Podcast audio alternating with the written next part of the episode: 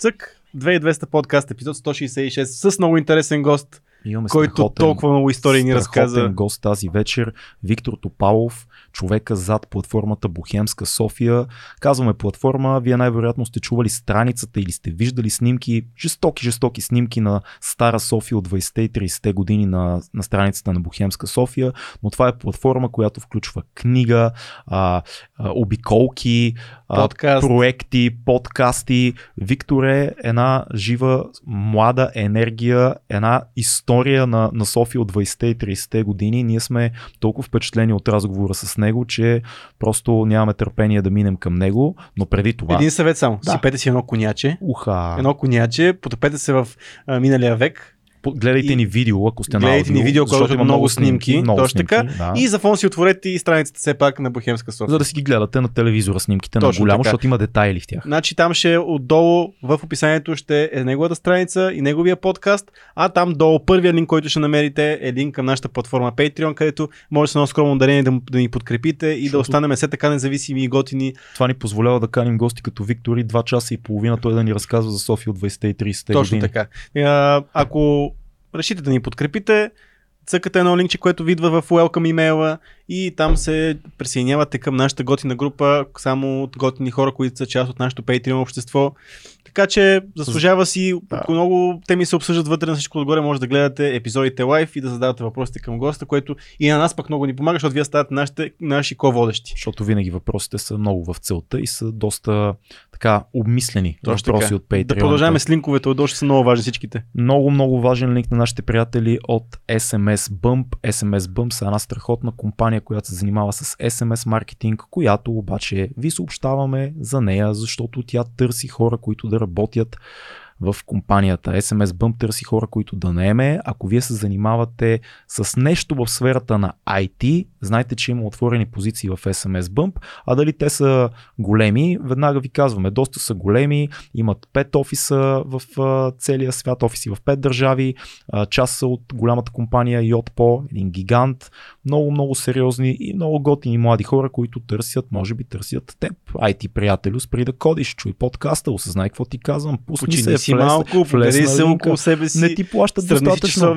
Не ти плащат там, където си, не ти плащат достатъчно. Аз знам, SMS Bump ще ти платят по-добри пари. Ако си A-плеер. A-плеер. IT A-плеер. IT A-плеер. Аз и ти сме A-плеери и така. Да. Затова нашите приятели от SMS Bump така са силно у нас и искат да ви помогнат на вас. Друг линк, който би ви бил много полезен, ако вече не сте абонати на платформата Storytel, нашата любима платформа за аудиокниги, водещата платформа за български аудиокниги, цъкате линка, ограничен е периода на линка, така че имате няколко дни само да цъкнете този линк и да получите 30-дневен тестов период на услугата. След това слушате безплатно. След това, разбира се, вие ще зарибите на много книги, ще свалите много книги и ще искате да продължите. Да. И може да го направите, няма никакъв проблем. Но бързо да цъкнете линка. Там даже има и книги, които ние препоръчваме. Има, като цъкнете линка, има един голям списък от книги, които препоръчваме.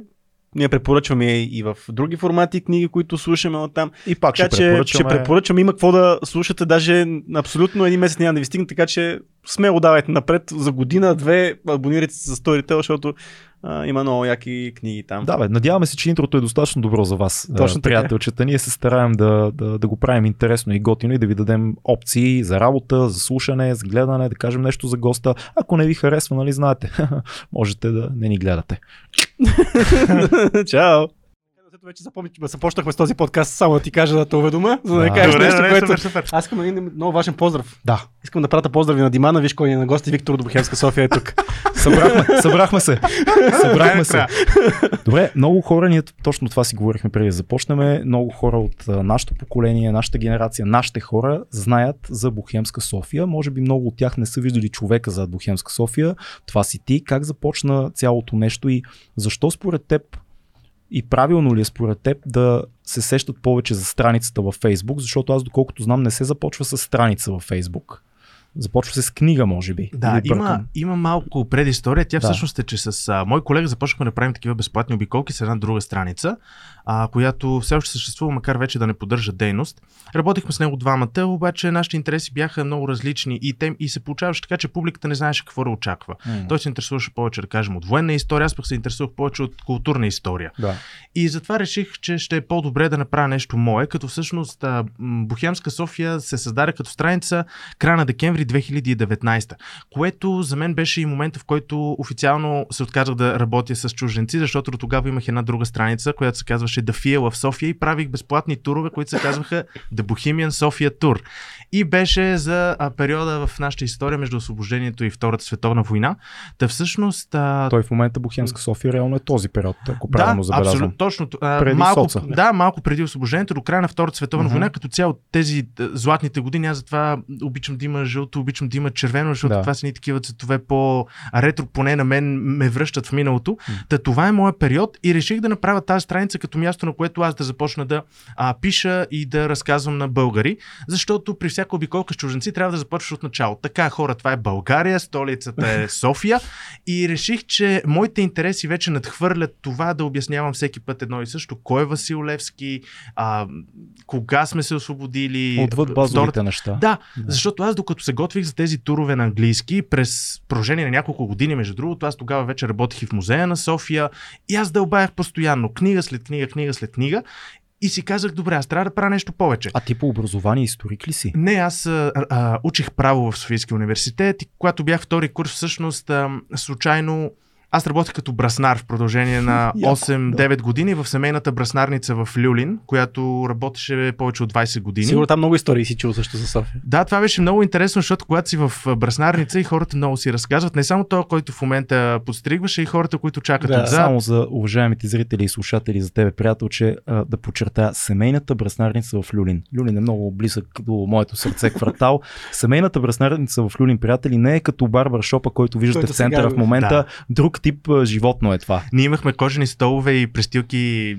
Дяро ми ги е имал. Всъщност той започнал да постригва, когато е бил на 6 години в село Байкал на Дунава от неговия баща. Така че аз съм прескочили сме едно поколение, но аз след Дяро ми продължих работата като браснар. Работех в тази браснарница от 8-ми клас в Френската гимназия, чак до втори курс в университета. Тогава се наложи да затворим браснарницата. Аз бях останал без работа, тъй като това беше единственото нещо, което можех тогава. В университета не ми вървеше много и ми попадна обява за екскурзовод на автобуса, който обикаля центъра на София. Аз дори не знаех, че има такъв автобус, а то се оказало, че години преди това той си върти, но само по 2 пъти на ден и го бях изпускал всеки път, очевидно. Да. Отидох, казах им, да, аз много добре познавам София, нали, според тогавашните ми представи бях супер навътре в историята, защото аз още в гимназията карах курс по екскурзоводство. Това те е палило винаги, историята е било още от гимназията всъщност. Преди гимназията нямах толкова голям интерес, обаче се записах и хуманитарен профил, готини учители във френската, готина среда, хора на изкуството. И започнах в този автобус. Още на първото обиколка ми казаха, супер си брал, трябва да го развиеш. Това аз се мислих, защо наистина да не го развия. Започнах да работя така с чужденци, обаче, както казах вече, връщам се към това, че интереса ми просто надхвърли това, което се искаше вече от мен. Започнах да работя в музея на София, там откарах 2 години, но пак си мислих, че мога да правя повече, затова реших да напусна работа в музея и направих Бохемска София, наистина пълната ми, ежедневната ми работа. Страхотно. Аз само искам да те върна малко по-назад. Ти каза, че златният период на София е след освобождението до Втората световна война. Да. Можеш ли обясни, защото според мен е нужно да се обясни това на хората, защо това е златният период на София? Ами със сигурност е златният период от културно отношение, защото когато София е столица, когато става столица, тогава е с по-малко от 12 хиляди човека живее тук. И аз не случайно правя няколко пъти такива материали, с които искам да опровергая факта, че София е било някакво диво село. Напротив, София е бил един доста добре устроен град с административни функции, исторически погледнато, столица на няколко империи преди това. Също така град с... Разбира се, по-скромна инфраструктура, но с училища, с църкви, с хора, които наистина са живеели с българския дух. Така че София е избрана като столица, когато вече става ясно, че Пловдив остава извън територията на княжество България, остава част на Източна Румелия, става столица на Източна Румелия, пък София става столица на княжеството. И тук наистина в София се събират най-големите умове на страната. Много от тях отиват да учат в чужбина, но това, което сега намираме за много модерно, да отидеш в чужбина и да се върнеш и всички да ти ръкопляскат, тогава са го правили без въобще никой да поставя под съмнение дали ще се върне той. Всеки знае, че ако има възможност, отива в чужбина и после задължително се връща. Аз мисля, че на повечето дори не им минало през ума да останат в чужбина и да работят. Между другото, има много яка такава история. Една книга се сещам, на "Мравки и богове" на Стефан Цанев. Там пак за едно семейство, ние сме говорили за тази книга. Там един от главните персонажи, който промени селото, неговото родно село, беше отишъл на запад, направи бизнес и се върна. И реши да строи там електроцентрала. Това още началото на века, човек такъв бъдещ предприемач такъв един. Но извинявай, да. Това е много добър пример точно за начина, по който са мислили нашите предци. И тогава те дават най-ценното от себе си, цялата енергия, наистина работят абсолютно безотказно, за да могат да развият столицата. Разбира се, столицата се развива на цената на повечето останали градове в княжеството, а по-късно и в цялата вече територия на България след съединението. Може да кажем, че има още няколко градове в България, които се развиват с добро темпо, но София просто процъфтява, наистина тя увеличава населението си до ден днешен повече от 100 пъти. От 12 000 човека на 1 200 или 300 хиляди души. Официални данни.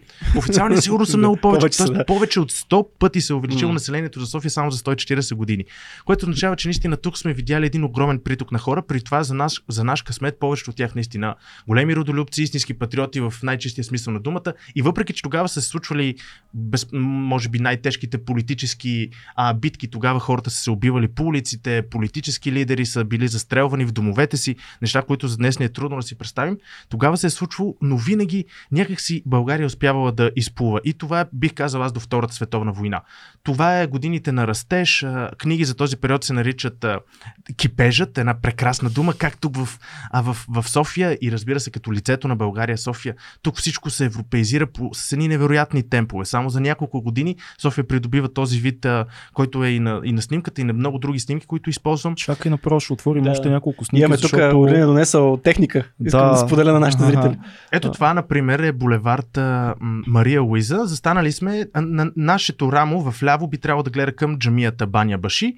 Право напред е храма Света Неделя преди атентата от 16 април 25 година, когато е разрушен почти изцяло целия му купол, и отляво и отясно всички тези сгради не са съществували в годината на освобождението. Като цяло в София от 1879 година до днес са построени 99% от сградите. Има десетина по-стари от годината на освобождението и годината, в която София става столица. За всички, които ни слушат аудио в момента, хубаво, ако можете да видите този епизод в YouTube. Ако не, докато си говориме, отворете във Facebook страницата на Бохемска София и много бързо ще се ориентирате за снимките, които гледаме и коментираме, защото много хубаво богатство на този епизод би било да можете, докато си говориме, да гледате. Това, което казваш, ми е много интересно, нали, тези градини са съществували преди освобождението. Запознати си с каква е била начина, по който са финансирали тези сгради, начина, по който са били работна ръка и така нататък. Защото по време на социализма знаем как е било положението при строителството, но по време през царско време как са се строяли тези сгради?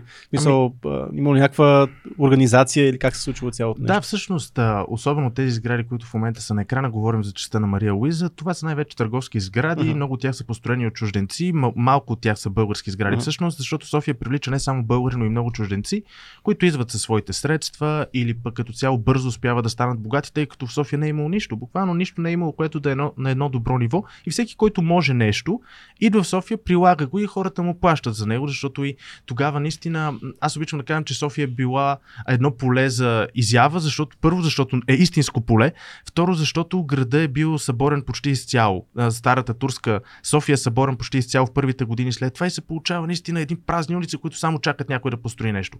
И най-вече богатите хора, имало е все пак и в София богаташи, които са били дори към днешни стандарти доста богати хора, но тогава също, още преди освобождението, ние сме имали този елит и включително наистина вече повечето европейци, които идват. А пък разбира се, тази снимка, която виждаме в момента, вероятно от 10-те или 20-те години, когато вече са минали така няколко десетилетия от освобождението, тогава хората и българите имат възможност да започват да строят, а пък кооперативното строителство, което е много по-популярно може би за 30-те и средата на 20-те и 30-те години, то се появява вече, когато хората започват да събарят тези малки семейни къщи. София се увеличава значително след края на Първата световна война, защото идват много бежанци от околието около България, идват в София и много хора се селзяват, построяват си жилищни кооперации. Всъщност за жилищните кооперации най-добре разказват колегите от Български архитектурен модернизъм, защото те специализират именно в това. Строителството от средата на 20-те години до края на Втората световна война. Така че голяма част от центъра, който виждаме днес, особено в улиците около Витошка и повечето сгради въобще, които днес може да видим в центъра на София, те са строени именно като в тип кооперация. Да. Тоест много малко са останали сградите, които са от този период. Това са по-скоро хората казват двоетажна София, но двоетажна София много бързо е изчезнала, когато започва да се строят кооперативните сгради. Това, което го каза за търговците и чужденците, си спомня, че аз работех на едно място, което е стара еврейска търговска къща на цялото семейство на вторите етажи с живело семейство, отдолу са дюкяни, които си имали магазини. Да. Класика, да. И беше много интересно, между другото, ни високи тавани, отдолу дюкяните на земните етажи, горе ще живее семейство, което беше много интересно да разбере историята на тази. Това е Тодор Александров, между другото, те събориха тази сграда. Това е точно типичната конфигурация на една къща на такива търговци, предприемачи в София, два етажа, семейството, дюкяна. Това е класика и в преките на Дундуков е така, и по Тодор Александров, съответно, в посока женския пазар, надолу към Сливница. Повечето къщи са били такива, защото това е било абсолютно достатъчно, за да може едно семейство да се прехранва. Бащата е работил, майката, разбира се, по-скоро се е занимавала с домакинството, но както се казва, той пред хората, мъжът е бил главната фигура, обаче в семейството, каквото каже жената, това се е случило и в действителност. Майка ми и баща ми, знаеш какво казваха? Майка ми казва: баща ти е главата, но аз съм врата. Да, където се обърне врата, натам върви ти е главата. Добре, тази цялата творческа енергия, която реално се случва след освобождението, преди соца, на какво се дължи?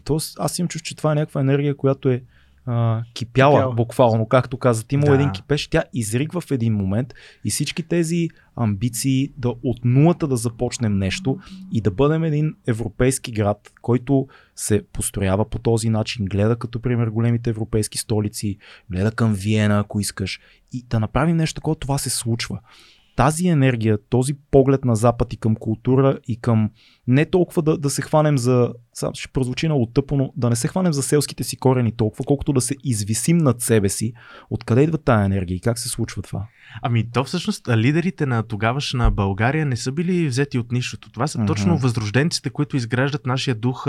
Когато през 19 век цяла Европа започва да мисли за националност, за своята националност и за своята принадлежност, България не отстъпва. Всички тези големи имена, които ние учим в часовете по история, участниците в революционните комитети, в Парижското въстание, в освободителната война, в опълчението. Това са все българи, които са тотално надхвърлили времето си. Тоест, те са били надхвърлили времето си в България, но са били точно с крак в движенията в Европа. Тоест, нашите първи лидери не са просто случайни хора, това са именно тези, които вече още преди освобождението си имали възможност да отидеш в чужбина. Те са участвали в организацията, имат някакъв административен опит и всъщност това отприщва се техният огромен потенциал, който са имали. Те са го прилагали и преди освобождението, но след това, когато вече имат възможност да го приложат в развитието на собствената си родина, тогава според мен просто не чакат друго. Веднага се впускат в това. Затова и първите ни държавници, които заедно пишат Търновската конституция, след това се разпръсват в партии и започват да се противоречат, но те са създали тази конституция с мисълта България наистина да тръгне напред. Не е имало толкова колебания за посоката. Имало е русофили и русофоби, разбира се, но това, което сме знаели, че искаме да бъдем по-добре от преди. И смятам, че са се постарали изключително много, за да постигнат този резултат, макар че дълги години след освобождението продължава да има такива подхвърляния от рода, че преди сме били по-добре, когато сме били под османска власт. Както в момента паралел бяхме по-добре през соца. Нали? Така, винаги има хора, които изпитват такива чувства към едно друго време, защото вероятно са се чувствали по-добре в него. Но с оглед... са били млади, ние много път сме си говорили, били са млади по време на това. Да, носталгията. Да, така че това е напълно приложимо и тук. Според мен България не прави изключение в своят голям патриотизъм, но пък правим изключение с това, че наистина много бързо настигаме съседите си и мога да кажа, че особено през 30-те години икономически може би сме изпреварили някои от тях по времето на инженер Иван Иванов, който е безспорно най-успешният софийски кмет. Точно това са годините, в които България вижда, може би София поне, вижда най-голямото си развитие. Това е времето, в което хората имат, може би, най-голяма власт на своя градоначалник и тогава София цъфти в най-голямата си сила. Няма как да не те питам, като си толкова запознат с строителството по това време на тебе, лично коя ти е любимата сграда от този период? Тя всъщност е на снимката, но вече няма. Аз много искам да говоря за писателското кафене. Писателското кафене е една абсолютно обикновена сграда, която се намира между военния клуб и Руската църква, която сграда вече не съществува и една от малкото цели мои в обозримото бъдеще е да направим така, че да се поставя един възпоменателен знак за тази, за писателското кафене, защото това е място, в което се е създавала българската култура. Аз като човек привърженик именно на писатели, художници, актьори, служители в радиото, журналисти, за мен писателското кафене е най-ценната сграда, чисто като... Къде точно е било, можеш да ни покажеш? Да, разбира се. Когато гледаме в посока двореца, всъщност това да обясня на тези от вас, които гледат в момента, това е булевард Цар Освободител, вляво е градинката наречена Кристал, с оригинално име е градината пред военния клуб, вдясно е военния клуб и гледаме надолу в посока двореца. Колко по-хубаво звучи градината пред военния клуб. Градинката Кристал. Звучи едно такова. Да, малко от други времена. Да, ужасно. Старите имена винаги са по-подходящи. Но и булеварда Цар Освободител, както са го наричали тогава Царя, а на ъгъла с Раковски от едната страна е от дясната страна, т.е. виждаме военния клуб, а от другата страна на същото кръстовище една малка двоетажна сграда, която днес не съществува. Там има градинка до Руската църква и това е била сградата на предприемача Балабанов и в част от тази сграда на първия етаж, приземния етаж, се намирало писателското кафене или така наречената сладкарница Цар Освободител, за която много пъти съм говорил с часове, обаче никога не е достатъчно. Да, малко и на нас. С удоволствие ще ви разкажа. Писателското кафене е най-голямата кауза на моята страница и за мен лично, защото беше една от най-запомнящите истории, които чух, когато направих първата си обиколка на София. Още в 10-ти клас моята учителка по география Диана Фиданова, която после ни стана учител по екскурзоводство, тя ни каза, тук има една сграда с едно кафене, в което са събирали всички поети и писатели, но през 70-те години я бутнаха, за да може да се изтрие паметта за стария културен живот. И аз се зачудих как така на такова централно място някога има, още не бях, тогава бях само 9-10 клас, не можех да си представя, че има и защо са бутнали тази сграда. Чак по-късно, когато се зарових малко повече, наистина писателското кафене и тази сграда се превърна в истинска кауза. За мен аз искам да знам всичко за тази сграда, търся чертежи, търсим снимки, заедно с наши сътрудници и именно в нея, пак казвам, на приземния етаж, само защото много често се казва, че това е сградата, че цялата сграда е била писателско кафене. Напротив, на горния етаж са живяли хазяите, семейство Балабанови. Това е преди периода, в който писателите са имали цели сгради. Това е един друг период след 44-та година. Всички писатели са имали една сграда. Да, и много хубаво, между другото, ние говорихме наскоро предишния шорткаст за Майстора и Маргарита. Там има един няколко глави, в които се описват размерите на писателските имоти в Москва, а пък Георги Марков много хубаво описва размерите на писателските имоти и така местата определени за писатели и вилите, на които те почиват през соца, но извиняй, ние тук си захлебваме.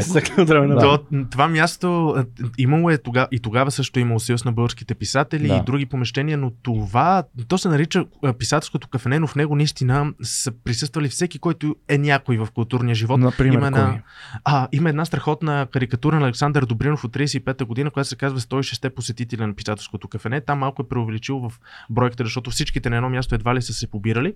Но най-известните от тях, аз съм качвал няколко пъти тази карикатура, най-известните сред тях са Елин Пелин, Йордан Йовков, Елисавета Багряна, Андрей Николов, Асен Златаров.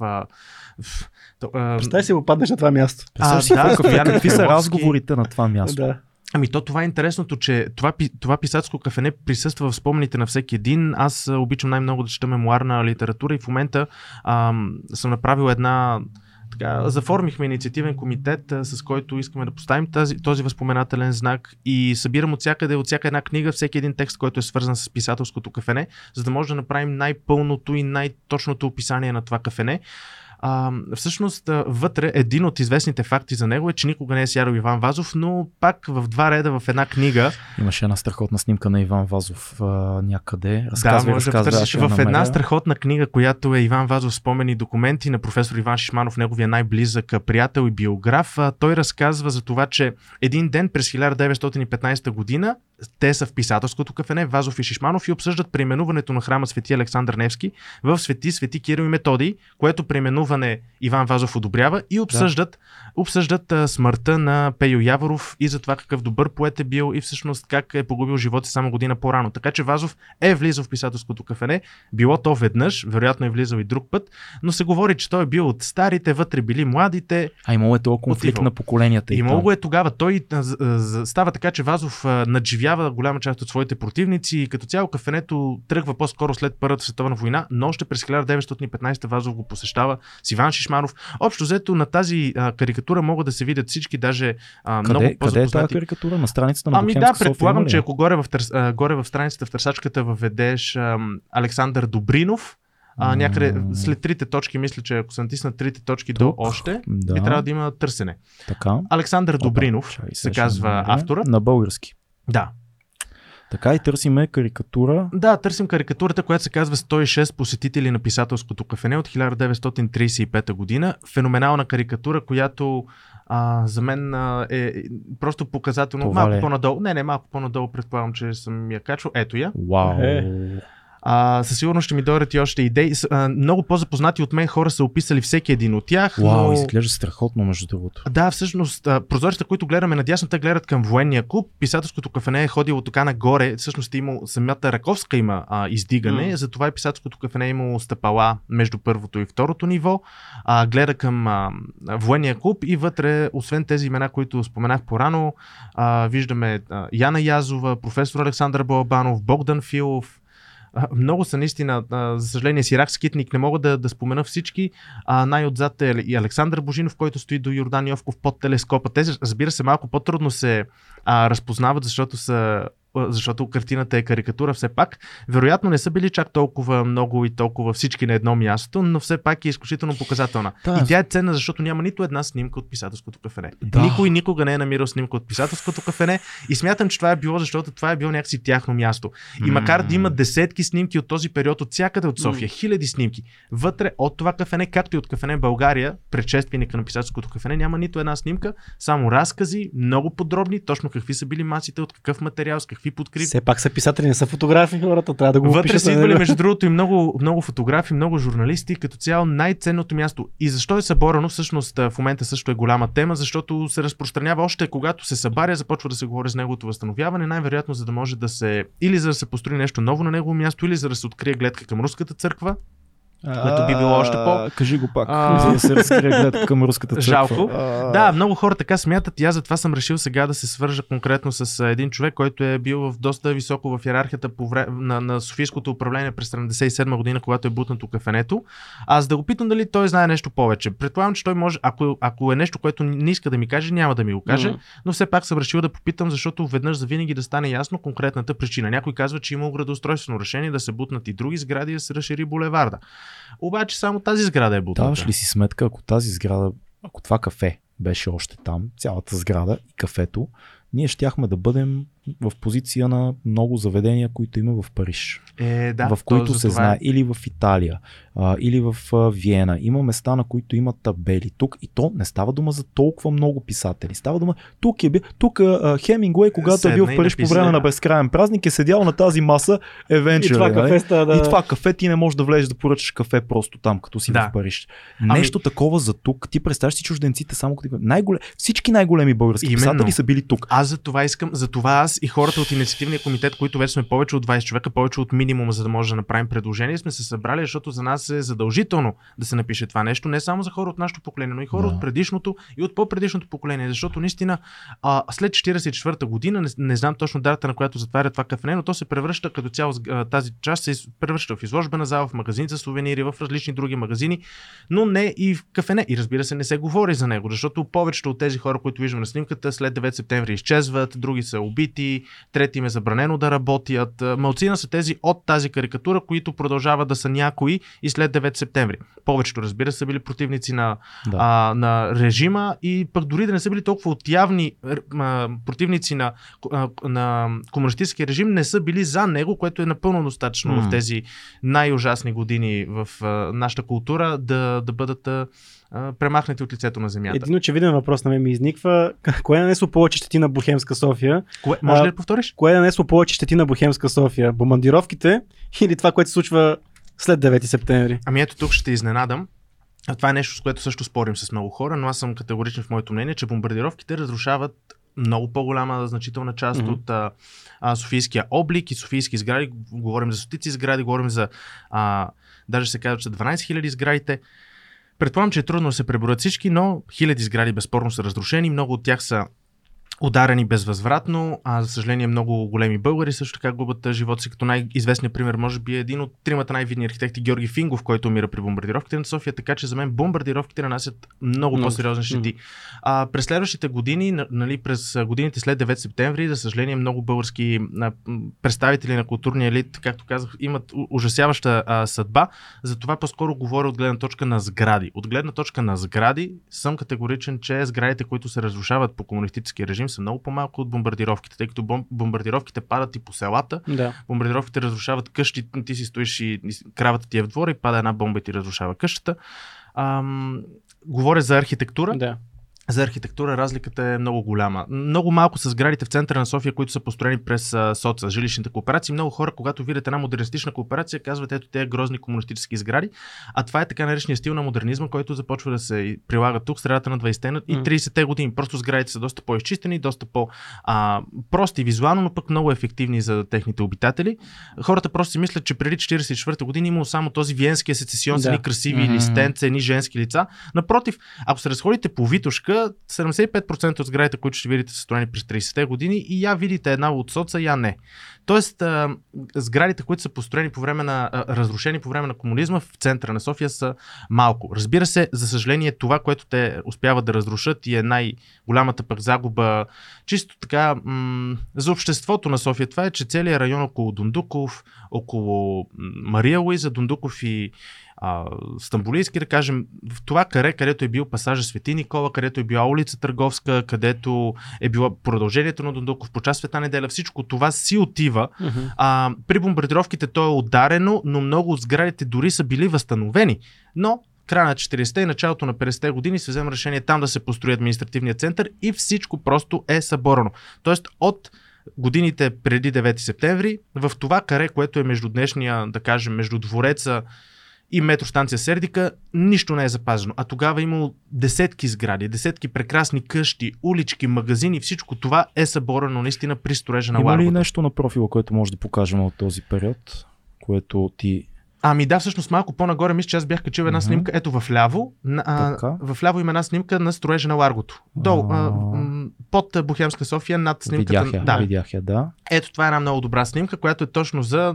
Даже видях едно гифче с един ужасяваща физиономия. Ето това е частта от София, която просто изцяло е затрита. Става въпрос за най-представителния софийски площад Александър до двореца, началото на улица Търговска, а и всъщност и продължението на улица Търговска е затрито. На това място е било и сградата с книжарницата на Тодор Чипев, най-голямата книжарница на Балканския полуостров, на 5 етажа се разпростира. Това, което виждаме в момента, от кога е като период? Ами първата половина на 50-те години, тъй като Ларгото мисля, че е завършено 54-та година. Президентството и Министерския съвет, тогавашните Министерство на електрификацията и Министерство на тежката промишленост са строени малко по-късно. Те май сега са строят, като гледам тук отстрани. Да, абсолютно. Да. Това е, да кажем, средно 54-55 година. Тези къщички са използвани от строителите. Това е материал, който вероятно се използва после за строежа на тези сгради. А отзад мисля, че все още, даже ако не се лъжа, в дясно наднича една сграда.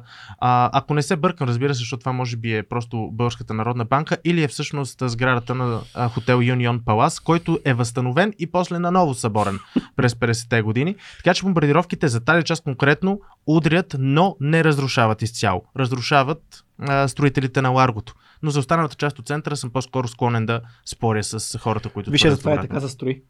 Това нещо не мога да бъдеш, ако искаш да я махна тази снимка, защото ме потиска. Ма не мога да го бъдеш. Това след нас и след... Да, тъп соцбрутализъм, пренощ тази колко по-хубава снимка. Най-старото кино в София. Може ли да ни разкажеш малко за тази снимка? Да, с удоволствие. Това всъщност е една, не знам, на мен е много любима, защото строежа на кино Модерен театър показва не просто една сграда, ами това какъв е бил духа на софиянците. Тази снимка вероятно също от 20-те години, предполагам просто. Това е булевард Мария Луиза, разбира се, много от тези сгради продължават да съществуват и днес, но са в един потресаващ вид. Това, което виждаме вляво, Гранд Хотел Париж, в момента е на... Ако някой я бутне, сигурно ще я събори, ако я бутне с ръка. Тя си е там, да. Да, много, там си е. Много лукаемо състояние тази сграда. Мисля, че и съседната е там. Приятел живееше в една от тия сгради, не знам точно в коя, и съм спал там веднъж. Тя, като минеше трамвая, сутрин и всичко се клатеше. Ами те, когато са били строени, не са били чак толкова хлабави, колкото сега, но ето малко повече за самото кино. но това е кино Модерен театър, което виждаме в средата. Феноменална сграда. Всъщност, защо това казваме, че е най-старото кино? Защото още през 1908 в малко по-различен вид, но отваря за първ път в София сграда за кино. Това тогава не го е имало. Кината са били по-скоро местещи се от зала на зала. Мисля, че в Русе е имало преди това кино или се бъркам? Мисля, че първото кино е в Русе. Ами, той имаше, да, има един спор за това къде е била първата кинопрожекция и русенци казват, че е била от тях, но когато Петър Кърджилов каже нещо, аз лично не споря с него. Петър Кърджилов издаде книга около 900 страници, с която опровергава това твърдение и всъщност става ясно, че през 1896 година на 8 декември, на един прекрасен празник, 1896, да, всъщност годината преди кинопрожекцията в Русе, в хотел Македония, който се намира точно срещу джамията, там в салона хипнотистът Мелинсон прави първата прожекция с кино прожекционен апарат за българите. А пък това кино е построено 1908 с малко по-различна визия. По-късно е добавена тази прекрасна фасада, но киното си е същото. Като това е било всъщност един начин да се изкарат пари от тогавашните инвеститори, защото всичко живо е ходило на кино. И това кино Модерен театър е инвеститора в производството на първия български филм Българан е галант. То се приписва на Васил Гендов, обаче може би Васил Гендов по-скоро е бил, така той участвал в даването на идеите, бил е наистина главния герой, но парите идват изцяло от кино Модерен театър, което тогава може да се го позволи. Виж сега, това е такъв идеологически спор. Да. Дали твореца е важния или продуцента? В случая аз съм за твореца, да ти кажа. Без Васил Гендов парите ще да се изхарчат за друго нещо. Той е прилапал за българското кино. Пак ще да се изхарчат за филм, просто нямаше да участва Васил Гендов. Той просто е бил един от малкото луди да се включат. Те са ходили трудно са намерили първо жена, която да играе тогава хубавицата, трудно са намерили тогава да участваш в филм, било най-големият.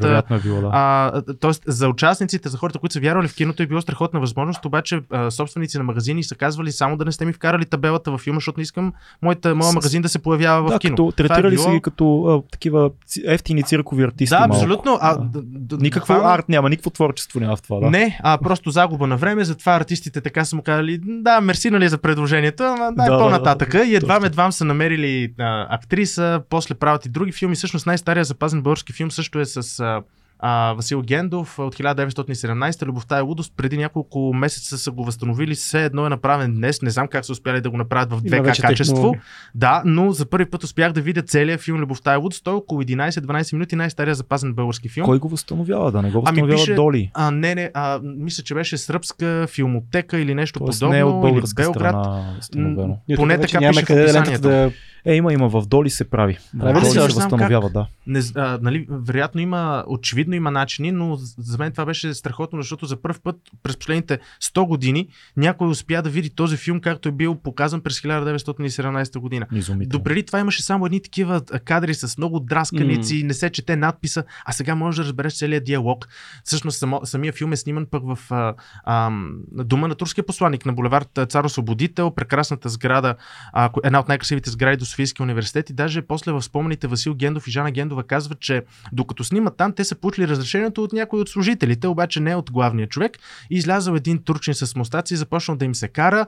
Васил Гендов започнал да се бие с него. Те едва успяли да изтеглят лентата. После разбрали, че този турчин бил Кемал Ататюрк, когато той бил на посещение в София, тъй като той бил военен аташе, но всъщност годините малко не пасват, освен ако той специално не се е върнал само за да им се скара, тъй като той напуска преди да бъде заснет този филм. Хубава история. И двамата потвърждават, че те са се били, хванали са се за гушите и така са успяли да измъкнат най-старата лента, защото тогава да снимаш филм е било много скъпо и ако снимаш 5 минути, после ако някой ти открадне лентата, после не можеш да възстановиш никога парите на инвеститорите. Много ми харесва как тази прожекция, която спомена в София, организирана от хипнотист. Това е толкова кино от началото на века, просто този тип хора, циркови артисти, каскадьори, хипнотисти, фокусници, Мелиес. Моля би Мелиес той. Първият българин, който притежава филм, ми се казва Владимир Петков, но да не объркам името, той разполага една такава палатка, в която също се занимава с кинопрожекции. Той също е бил цирков артист. Тоест тогава само те са били достатъчно смели явно, за да се впуснат в едно такова приключение. Пък после след като открива Модерен театър, скоро след това изгаря вече новата сграда на киното на Владимир Петков при много така спорни ситуации и той напуска България, вече не се занимава с кино и се твърди, че модерен театър, собственици на Модерен театър са запалили киното на Владимир Петков, за да нямат конкуренция.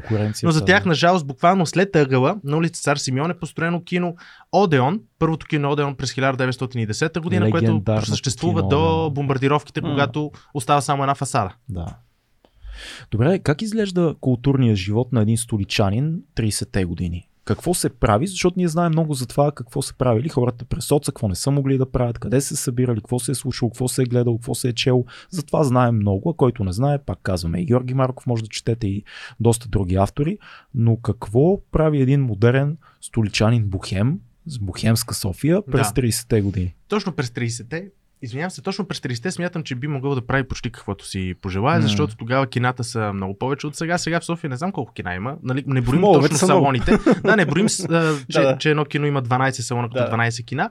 В момента да кажем, че има 10 на кина, тогава има може би повече. Колко са. Недостатъчно. Да, за жалост. Крайно недостатъчно. През 30-те години има, мисля, че повече от 20 или 30 киносалона. Дори само в това каре аз правих една обиколка за историята на старите софийски кина. Започвах от пасажа зад ЦУМ и направих около 10-15 спирки, на които имало кина в периода между освобождението и 44-та годината, през 30-те.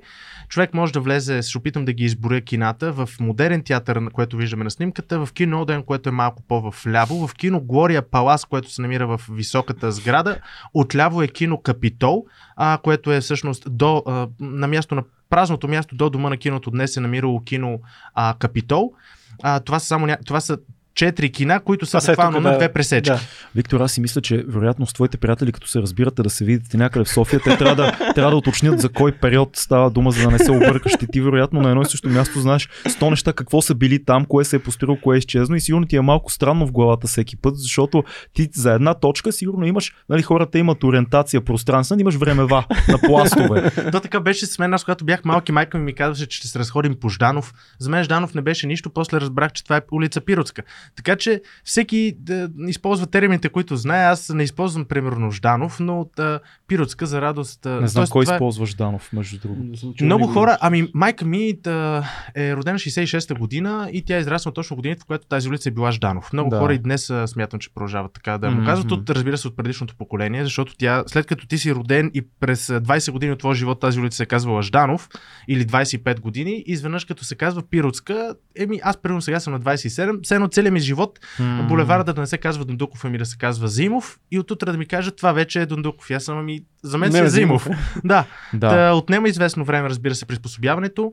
Аз се включвам като така осведомител на много от моите приятели. За радост повечето от тях ме познават и вече не им е досадно. В началото малко се дърпаха, ама... Защото обясняваш, това е било еди какво си, това го е нямало. Това. Добре, кина, окей, какво друго може да прави? Театрите изобщо не са малко, защото като цяло бунта на театрите, който се случва в началото на 20-те години, най-вече учредяването на Народния театър. Малко след като се учредява, започва да се разпокъсва, правят се отделни театри независими, но театър през 30-те години също е в една феноменална форма. Също може да се кажем и за музиката. През средата на 30-те години джаз Овчаров, джаз оркестъра на Овчаров се превръща в първия такъв голям оркестър в България. Те правят ежедневни почти концерти в зала България, която е строена отново към средата и края на 30-те години. Не го знаех, че сме имали толкова силна джаз група. Джаз Овчаров е било нещо феноменално, защото той, когато се появява и започва да свири в зала България или на покрива на Роял, който днес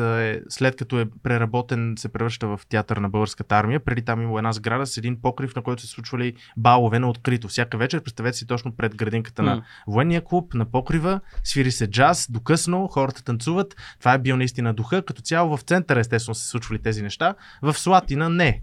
В Надежда сега. И в Надежда, но... не, и в Люлин. Не, то, да. Люлин тогава, да. Но всъщност, казвайки това, искам да кажа нещо интересно, което ми попадна скоро, когато се занимавах с историята на квартал Стрелбище. Отирах в читалището и намерих, всяко читалище има книга. Някой един човек, който през соца е имал свободно време и е прекарал 10 години да пише книга на своя квартал.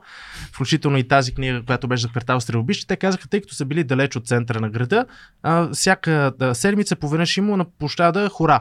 Тоест хората не са скучали, организирали си, те са казали, о, сега до София тепърва да ходим, то тогава няма транспорт, няма такъв транспорт до стрелбище през 20-те и 30-те години и те решават сами да си правят забавления. Имало и много такива махленски театрални трупи, които са играли къде ли не. Да, даже през 30-те години нещата са били доста високо ниво, що се отнася до музика, що се отнася до литература, имало е литературни четения, тогава са се правили... Какво са чели? Имало е много... Всъщност те са чели най-вече собствените си творби, но също така преподаватели от университет са правили сказки, на които всеки е можел да присъства. Всъщност аз разказах за някои от тях в някои от епизодите на подкаста. Един е Асен Златаров, който в продължение на дълги години неговите лекции присъстват, да кажем, половината са негови студенти, другата половина са хора, които просто искат да чуят как разказва Асен Златаров. Също важи за професор Иван Шишманов, а още години по-рано и за доктор Кръстев. Доктор Кръстев от кръга Мисъл, той също става преподавател в университет. Да кажем на хората твоя подкаст, как се казва и къде могат да го слушат? Подкастът се казва Бохемска София разказва и се намира само в Spotify, в един сайт Anchor, който е безплатна платформа за хората, които нямат Spotify. Ние го ползваме. Да, аз съм го приложил, защото много от моите последователи нямат Spotify, супер, да, но в абсолютно. Anchor с влизане могат директно да го слушат без проблем. Тоест биете един сърч в Google, Бухемска София разказва и ще ви излязат. Да, ако излязат, всъщност ще бъде чудесно, защото не знам все още къде се ранква. Отивате в нашето описание и там ще го намерите. Да, много ще се радвам. Като цяло епизодите за Асен Златаров и за Иван Шишманов са ми много любими, защото аз харесвам такива хора вселени като тях, защото те са много повече от просто ни преподаватели. А сега ни е малко трудно да си представим как професорите от университета ще сядат в кафенетата и си говорят с всеки, който дойде да ги пита нещо, но тогава те са живяли за това. Те са искали тяхното знание да достигне до максимално много хора. И Асен Златаров до последните си дни обикаля столицата, среща се с млади хора, участва на събрания само и само, за да може да каже повече. Даже съвсем случайно, това е една много интересна история, която искам да разкажа. Преди около година една моя позната ми звъни вечерта към 7 часа и казва: "Здравей, Виктор, аз знам, че се занимава с история, тъй като аз и мъжа ми се пък занимаваме с вторични суровини.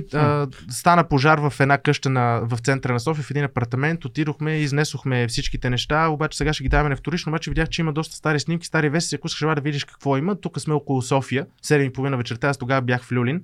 Разбира се, транспорт до този квартал нямаше. Викнах едно такси, отидох и започнах да рови, обаче казваха, че ще вали след един час и аз в рамките на един час тя ми светеше, аз с едни ръкавици, които ми се скъсаха на втората минута, ровия, вадя снимки, книги, всичко прибирам в едни кашони, в едни кофи с капак, за да може да поне нещо да се спаси. След няколко минути започва един ужасен дъжд, много неща заминаха, за жалост аз не знам какви, но сред тези книги, които успяхме да спасим, на следващия ден ги взехме с един приятел, беше една книга, която се казва "Завета на Асен Златаров". Аз тогава познавах Асен Златаров като една улица в центъра на София, нищо повече. Че знаех, че занимавал с химия. И си представях един учител по химия. Значи тази книга... Да, такъв един, който отива, отваря учебника, чете, затваря и прибира. Да. Съвсем различно се оказа. Когато прочетох тази книга, за първ път мисля, че толкова силно бях привлечен от личността на един човек, защото в тази книга в началото са поместени последните две писма, които той пише, когато отива да се лекува. Той бил човек, който е вярвал безкрайно в медицината и е смятал, че щом като лекарите смятат, че си струва си направи тази операция, очевидно вярвал в това, че той може да се излекува. Пише две писма, като едното е до жена му, обаче другото не е просто е така до някой негов любим човек, ами е до младежта, до младите хора. Генерално до младежта. Да, и той казва, че деди, имах още една лекция с тези мои любими хора, щях да им кажа да имат вяра в няколко неща и да обичат няколко неща, сред които казват труда, честността и живота и България. Просто едни такива послания, които са изключително въздействащи. И това не са тия демагогски послания, националистически, това е истинското нещо. Той точно това казва, защото той прекарва живота си в това да образува младите хора. И той е на тази карикатура, т.е. той е бил един човек, който не е затворен просто в една стая в университета, ами при всяко влизане него в университета те му ръкопляскат, той пък се покланя с благодарност, защото той не го е правил за да бъде известен, той не е станал толкова богат, разбира се, той е преподавател в университета. Но въпреки това влиза в спомените на всички негови студенти, на всеки, който го е познавал. Такива са били хората, просто имаме няколко такива фигури, които са толкова обширни.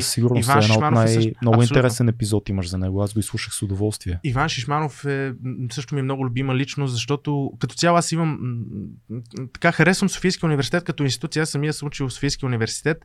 Смятам, че все още има такива преподаватели, избиратели, аз сами имах няколко такива, но за повечето не мога да кажа също. И за мен това е жалко, разбира се, защото ми се ще да усетя този дух, но както и сега тези самалцина, смятам, че и тогава просто до нас стигат по-скоро тези големи фигури от рода на Шишманов, но стига повечето не са били Иван Шишманов. Стига елита до нас. Да, да, така. И смятам, между другото, беше много тъжна новина. Аз още бях в университета, когато Кристиян Таков почина. Той беше наш преподавател. Да. Той ми беше асистент в университета. Аз имах възможността да присъствам на негови упражнения. Значи неговата четворката, която той ми написа в книжката, беше единствената с един златен химикал на отделна страничка. Толкова колоритен беше, толкова беше цветен, интересен, така говореше. Наистина той ми беше така досега до това какво е било преди. Да. Просто, за жалост, аз това малко по-късно го осъзнах. Не бях винаги хората, които става. Успях да се насладя на неговите упражнения и даже пропусках някои от тях, но при него винаги духът беше по-различен. И не е единствения. Това разбира се само в моя юридическия факултет. Предполагам, че има такива преподаватели в филологиите, в историята, в географията, в химията, в физиката. Навсякъде ги има такива хора и смятам, че трябва нещо да се направи, за да може да ги подпомогнем и да популяризираме тези хора, докато още са сред нас, а не чак когато стане прекалено късно и си спомняме за какви големи хора са били. Така че приветствам всеки един човек, който в момента ни слуша и е в университета, или пък дори да не е в университета, ако си спомня за някой негов преподавател, да му благодари, да го зарадва или да напише нещо за него. Защото имаме много такива възрожденци, живи хора, които са сред нас. Просто ние сякаш изпускаме възможността да им благодарим. А пък в Софийския университет може сега да отиде да посети отново негови лекции, ако все още преподава. Точно така. Дава невероятната възможност Софийския университет да се посети на такава лекция. Просто, ти спомена преди малко за това как си роил в кашоните за снимки, но ми е много интересно ти откъде намираш, какви са източниците за твоите снимки, защото ти имаш адски много снимки, които публикуваш, а някои не са такива очевидни, сега намерил си ги в някоя библиотека. Нали? Какви са твоите източници? Какви са твоите там тайни? Ще кажа, разбира се, защото аз в повечето случаи се радвам, с удоволствие споделям. Да. Повечето всъщност някои от най-интересни снимки, които са те от колекцията на един човек, на когото много благодаря.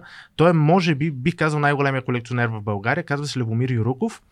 Той е главен редактор на списание Минало и той е един толкова благ човек, никога не е имал нищо против да използвам каквато иде снимка.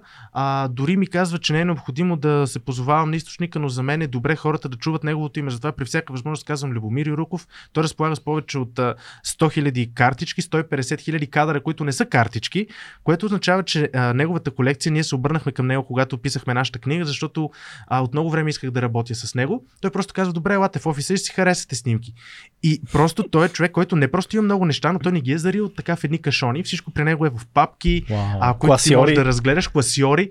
Просто е такова удоволствие, защото всяка страница не знаеш на какво ще попаднеш. Може би ще е снимка, която никога не си виждал. И при всяка снимка аз просто ахвах. Дигитализирано ли е това съдържание? Ами той качва всеки ден по около 10 снимки безплатно на неговия профил. Това е страхотно. Всеки ден 10 на 15 снимки, непрестанно в продължение на последните 7-8 години, откакто си е направил Фейсбук, всеки ден качва снимки, при това ги сканира с хубаво качество. Впоследствие аз ги редактирам допълнително, ето тази е една от неговите снимки. Тази снимка е уникална. Аз просто, това е кино кадър.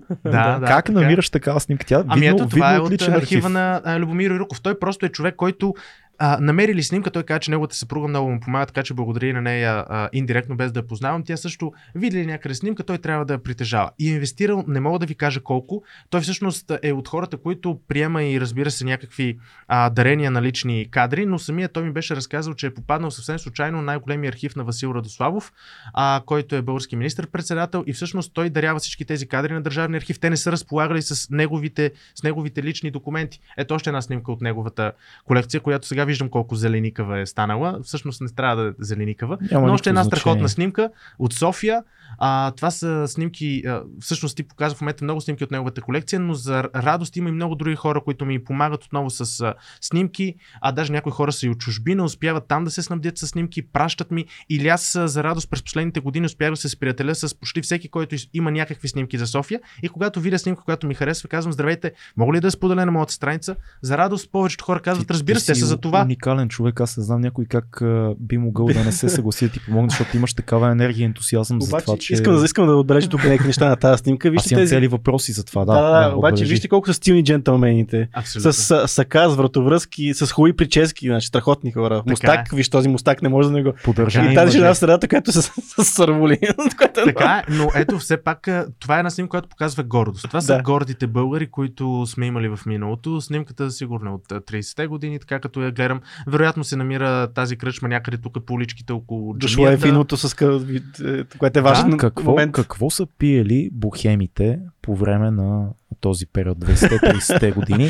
Защото е свързано с... Да, тук виждаме очевидно виното е било част от нещата, но това е кръчма. Мен ми е по-интересно за по-завъртяните питиенца, които са се пиели. Къде отида предишната снимка, на която тия младежи изглеждаха така, като да могат да... Аха, да ни разкажат какво се пие и да са го пинали.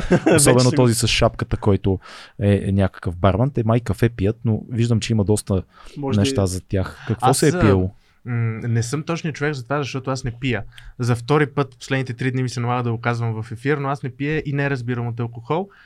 Но това, което мога да кажа е само от книгите, които съм чел. Всъщност масово се пиел коняк. Това е в спомените на много хора за коняка. Виното, разбира се, среща навсякъде, но бирата смятам, че е много важна част от културата на София, защото бирариите са били място, на което може да се отиде и със семейството дори, защото за възрастните винаги има бира, пък за малките винаги има лимонада или боза. Тези бирарии обаче са били място и като цяло и ресторантите не са били място, на което отиваш набързо, хафваш и си тръгваш, защото там не го има от това, айде ставайте, че вече много ми задържахте масата, и тъй като тогава изобилието на кръчми и заведения е толкова голямо, че като цяло винаги можеш да намериш някое друго свободно място, никой не е гледал да си гони клиентите. И това са места на и техните бармани, техните съдържатели. Ето една много хубава снимка с едно прошеково пиво, в дясно до един камион са застанали. Тази ли е? Вляво. Вляво. Не. Чакай, видях. Да. Ето пак едни горди разпространители на прошеково пиво. Братя Прошек пък са феноменални. Аз за тях съм писал и в книгата. Успях да се запозная с техни наследници. Те са не просто едни бираджи, както много хора си мислят. Човек, те са чисти самураи, погледни.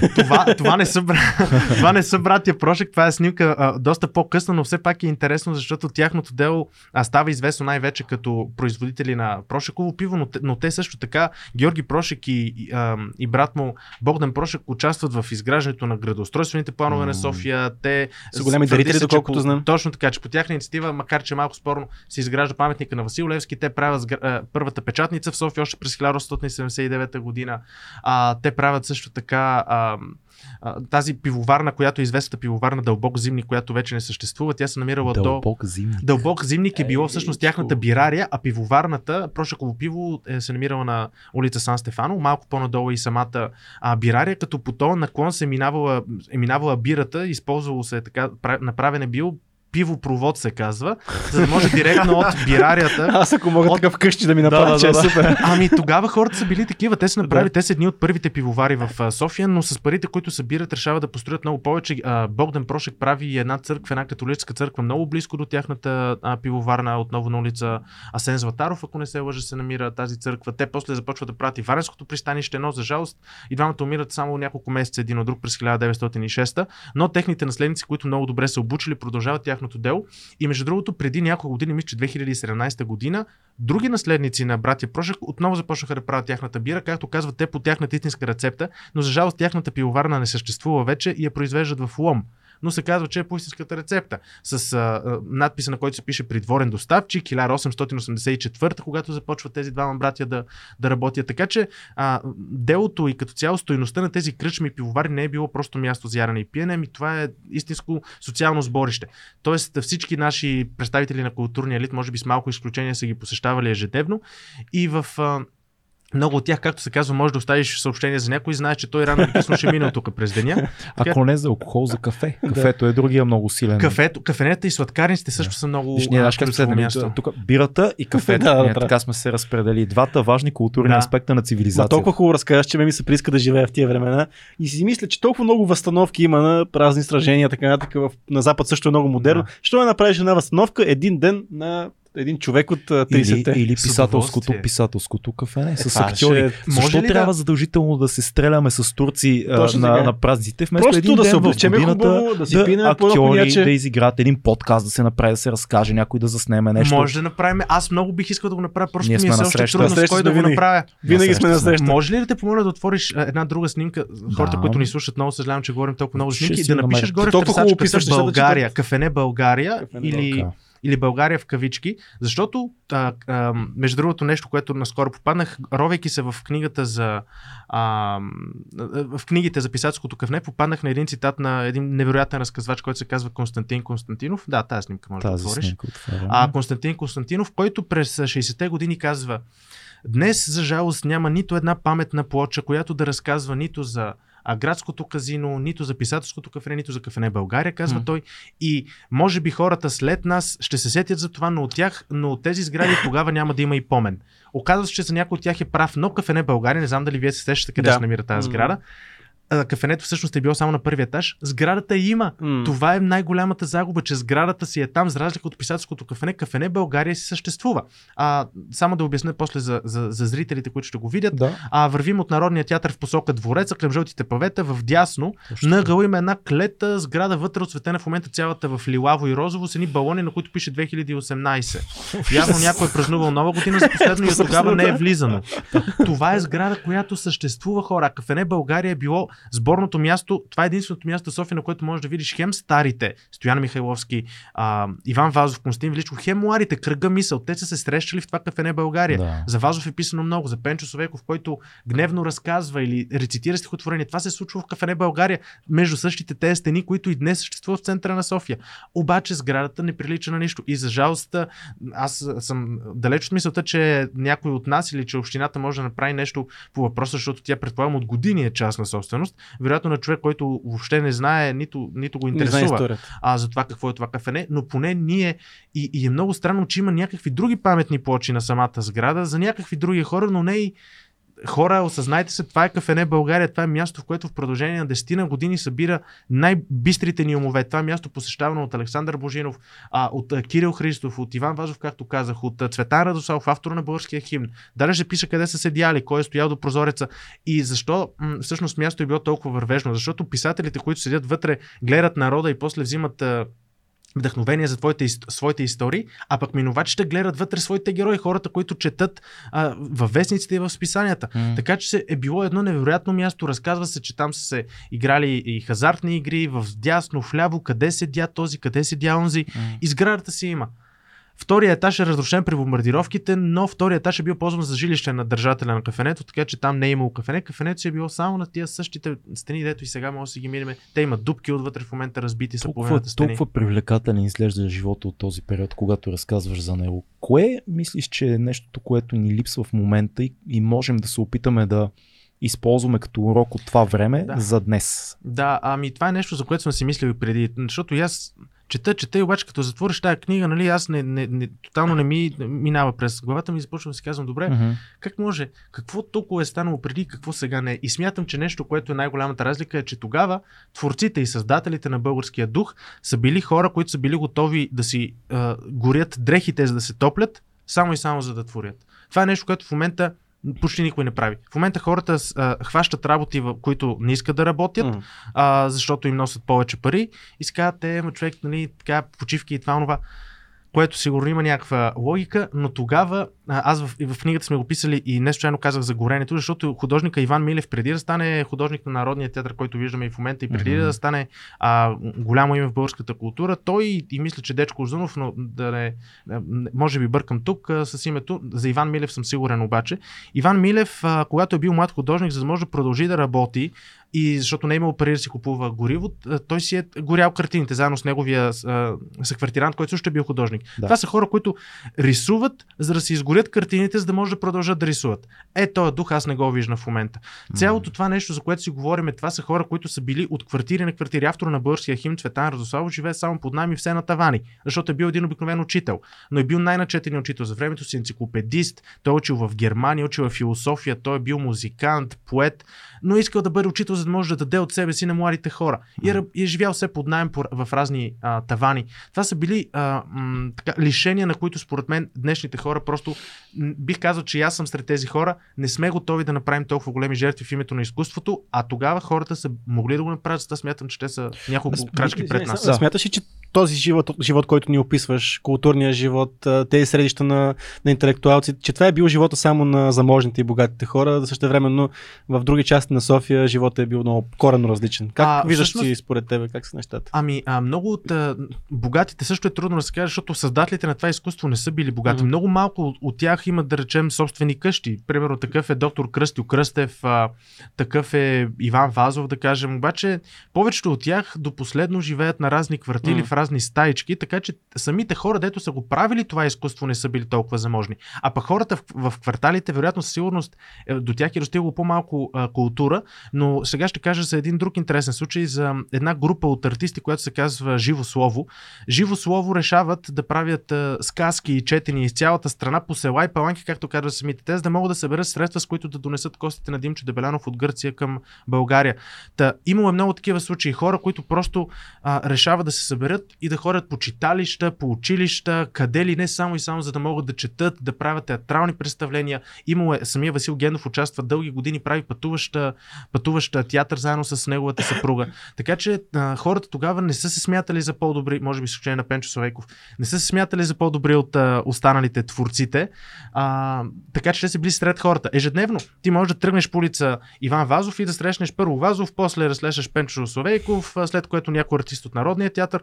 Това е било регулярна гледка и ти си можеш да отидеш при тези хора, да им се скараш, да скочиш на бой, ако искаш, обаче хората не са били такива. Те са ги боготворели. Знаеш какво си мисля? Много е странно, защото ако приемеме, че до някъде този дух на раздаване идва като компенсация на излизането от робството. Все още в тия години, все още българина, ние се връщаме като държава, ние се възраждаме буквално като някаква нова нация с нови европейски ценности.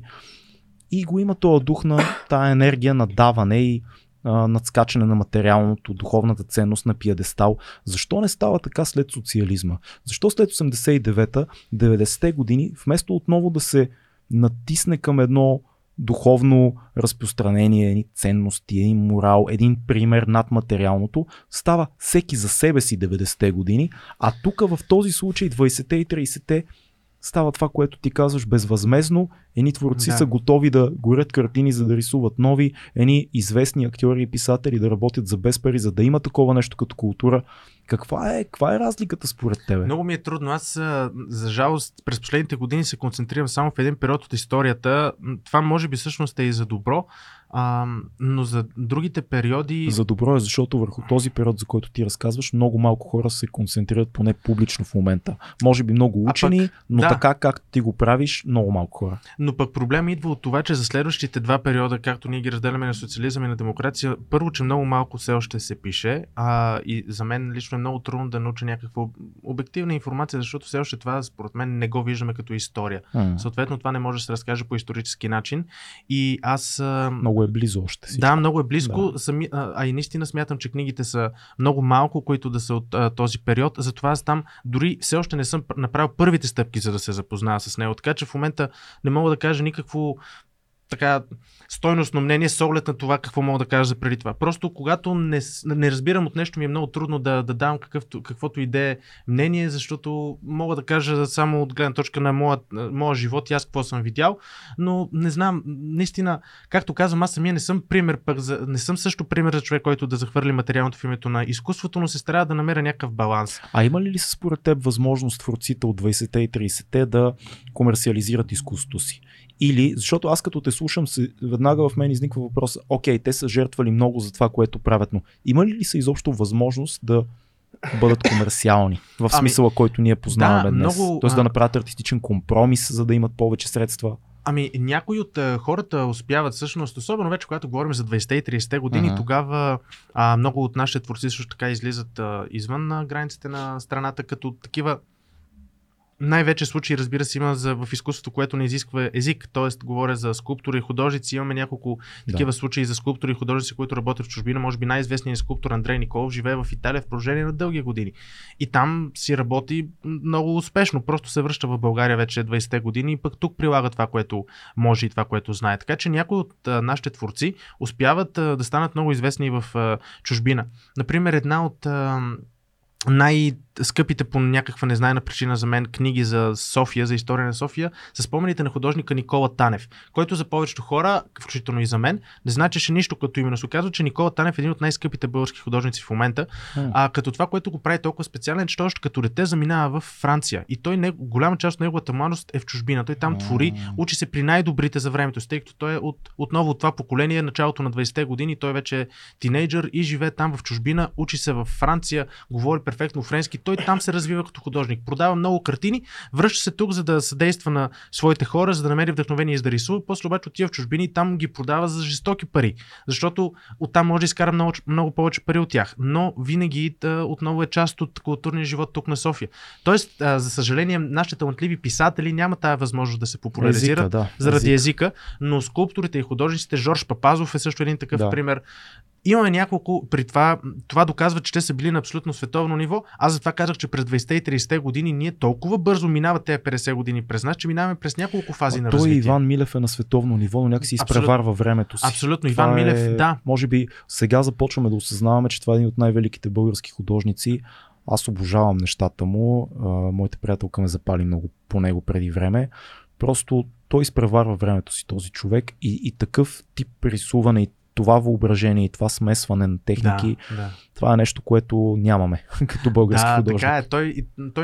Той умира също млад, не на невръстна възраст, умира млад, и нещо, което попаднах наскоро в едно интервю, което твърди се, че от наследници на Иван Милев, разбира се, аз не съм разговарял лично с човека, но той казва, че един от митовете, които трябва да се опровергае, че Иван Милев умира в бедност. Всъщност Иван Милев тогава е художника на Народния театър, т.е. той отговаря за визията на Народния театър и имал един нормален, добър начин на живот. Какъв е бил? Day job. Day job. Той си е творил. Той си е творил и всъщност неговите картини още тогава се оценяват. Всъщност в България през 20-те години се правят и изложби, което води и до построяването на първата изложбена зала в София. Всъщност ние се здобиваме с нарочна сграда, специално построена. Отвориме нещо на Иван Милев, докато говориш, разказвай.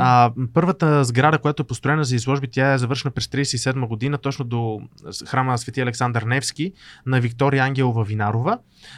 Тази художествена изложбена зала е огромна, защото наистина е имало много голяма нужда от едно място, на което да се излагат български картини. Преди това всъщност единствената по-популярна галерия е Тръпковата галерия, за която съм писал и в книгата.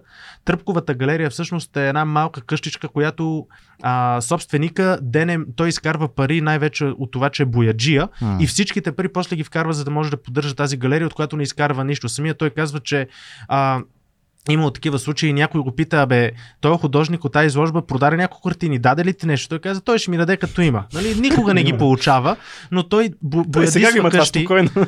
боядисва къщи на разни хора, колкото да може да поддържа тази Тръпкова галерия, която съществува в продължение на много дълги години. Той е един пореден пример за човек, който работи само и само за да има изкуство. Тръпко Василев. Много малко известен човек. Надявам се с материалите, които пишем, да се популяризира неговата къща в квартал Лозенец и Съборане. Там обаче живеят негови наследници. Все още страхотен човек. Виждаме в момента Иван Милев. Крали Марко, това е любимата ми картина на Иван Милев. Просто феноменална. Тук полаха на азиатско, наложен върху български стереотип, митологичен Крали Марко, пък техники. Това е 30-те години рисувана тази картина и това просто е нещо, което е толкова модерно и толкова извън времето, че просто нямам думи. Уникална. Говорихме много за кино, за театър, за художествено изкуство и за изобразително изкуство и за скулптура. Литературата, която се е чела в България по това време, говорихме малко, че българска литература. Това Иван Вазов ли? Не.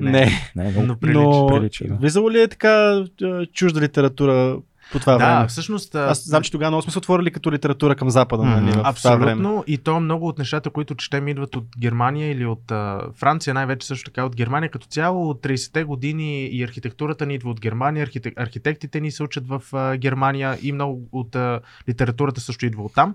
Но тогава в своя вихър някои от най-големите български класици, всъщност по-късните български класици, които пишат вече на едно ниво, което тотално надхвърля националното или което ние си представяме, че те са писали и разни приказки и само патриотични произведения. Напротив, те тогава са имало литературни кръжоци, които са били връжуващи един срещу друг, имало литературни списания, които са били на много високо ниво. Тогава списанията и вестници са били най-добрият начин да се популяризира някое изкуство и всеки се е борил за най-големите и най-добрите български произведения.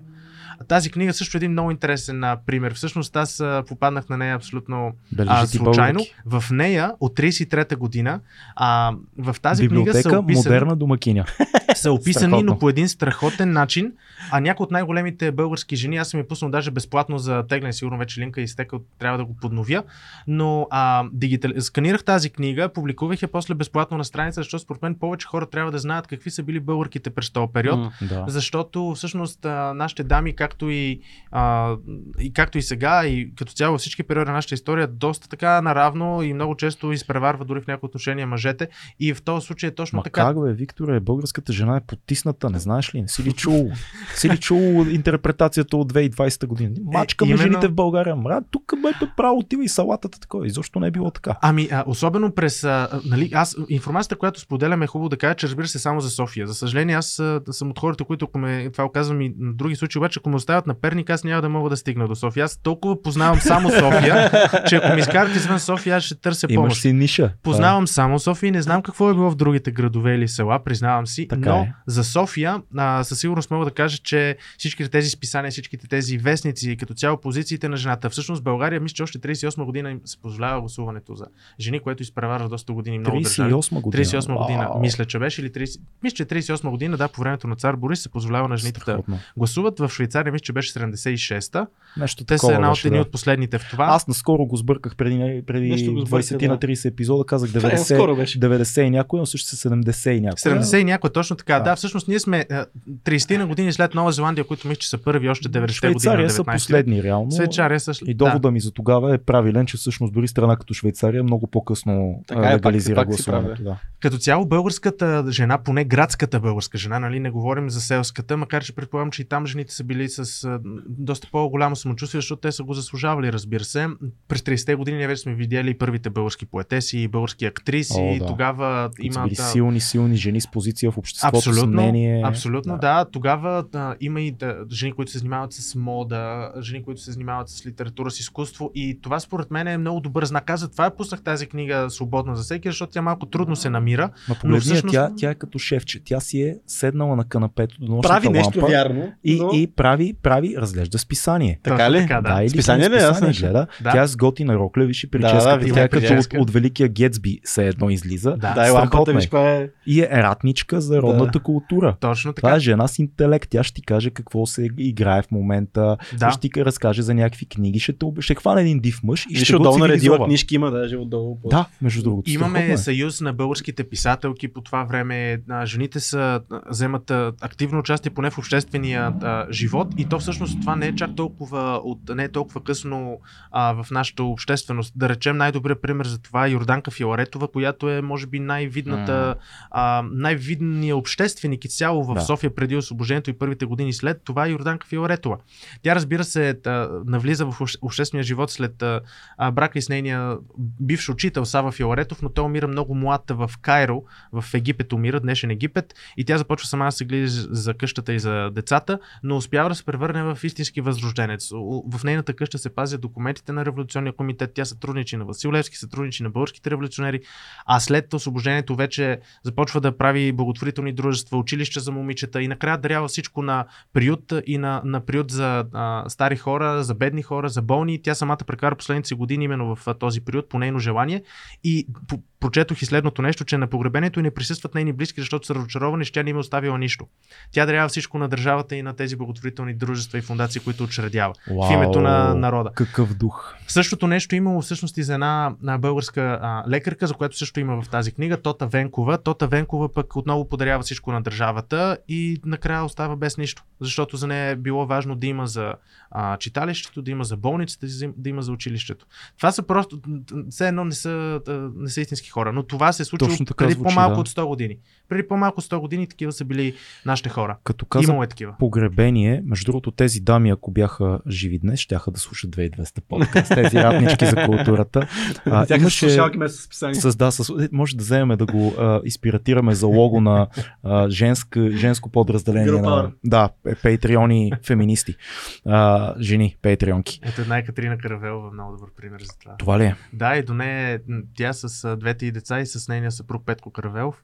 Страхотно. Това е Петко Каравелов, Виола и най-вкрая вечност сърдитата Лора Каравелова. Лора Каравелова е страхотна просто. Или нещо подобно. Да, това е в двора на тяхната къща. Погледни на Петко, му е тежко. Разбираш ли?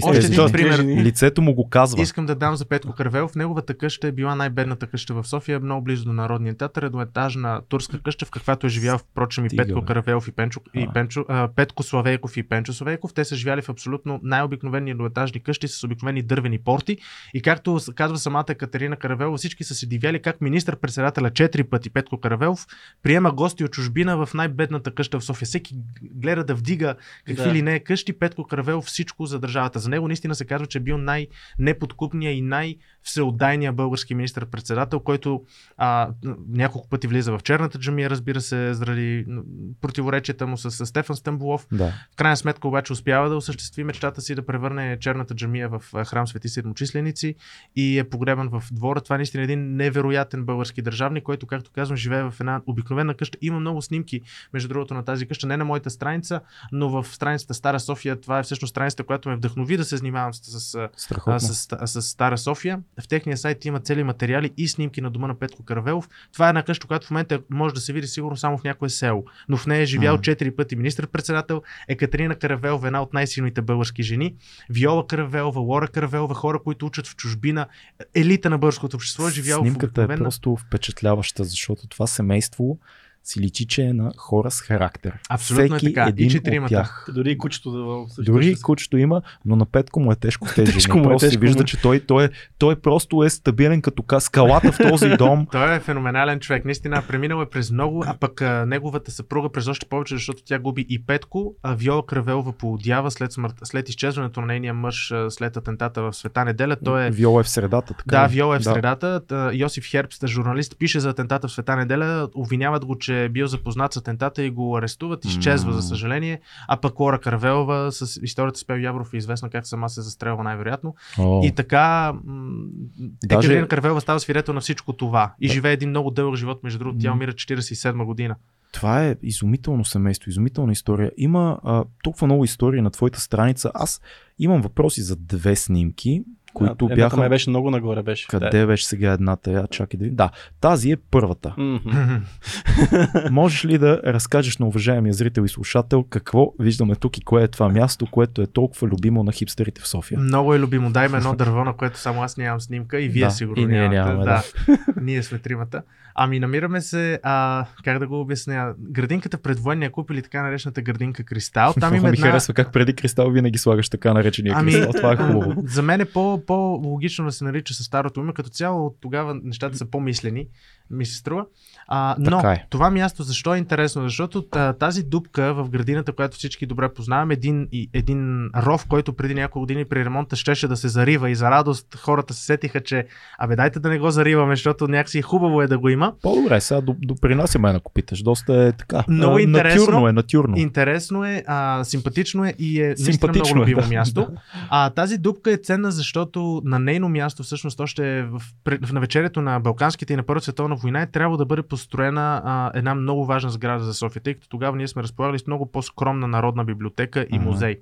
Прави се този конкурс, избира се победител, трябвало да бъде построена там тази сграда, правят се изкопните работи, обаче започват вече войните, българските мъже се запътват към фронта, не успяват да се финансира и да се построи самата сграда и след края на войните вече се мисли за други работи и този изкоп е бил малко ненужен.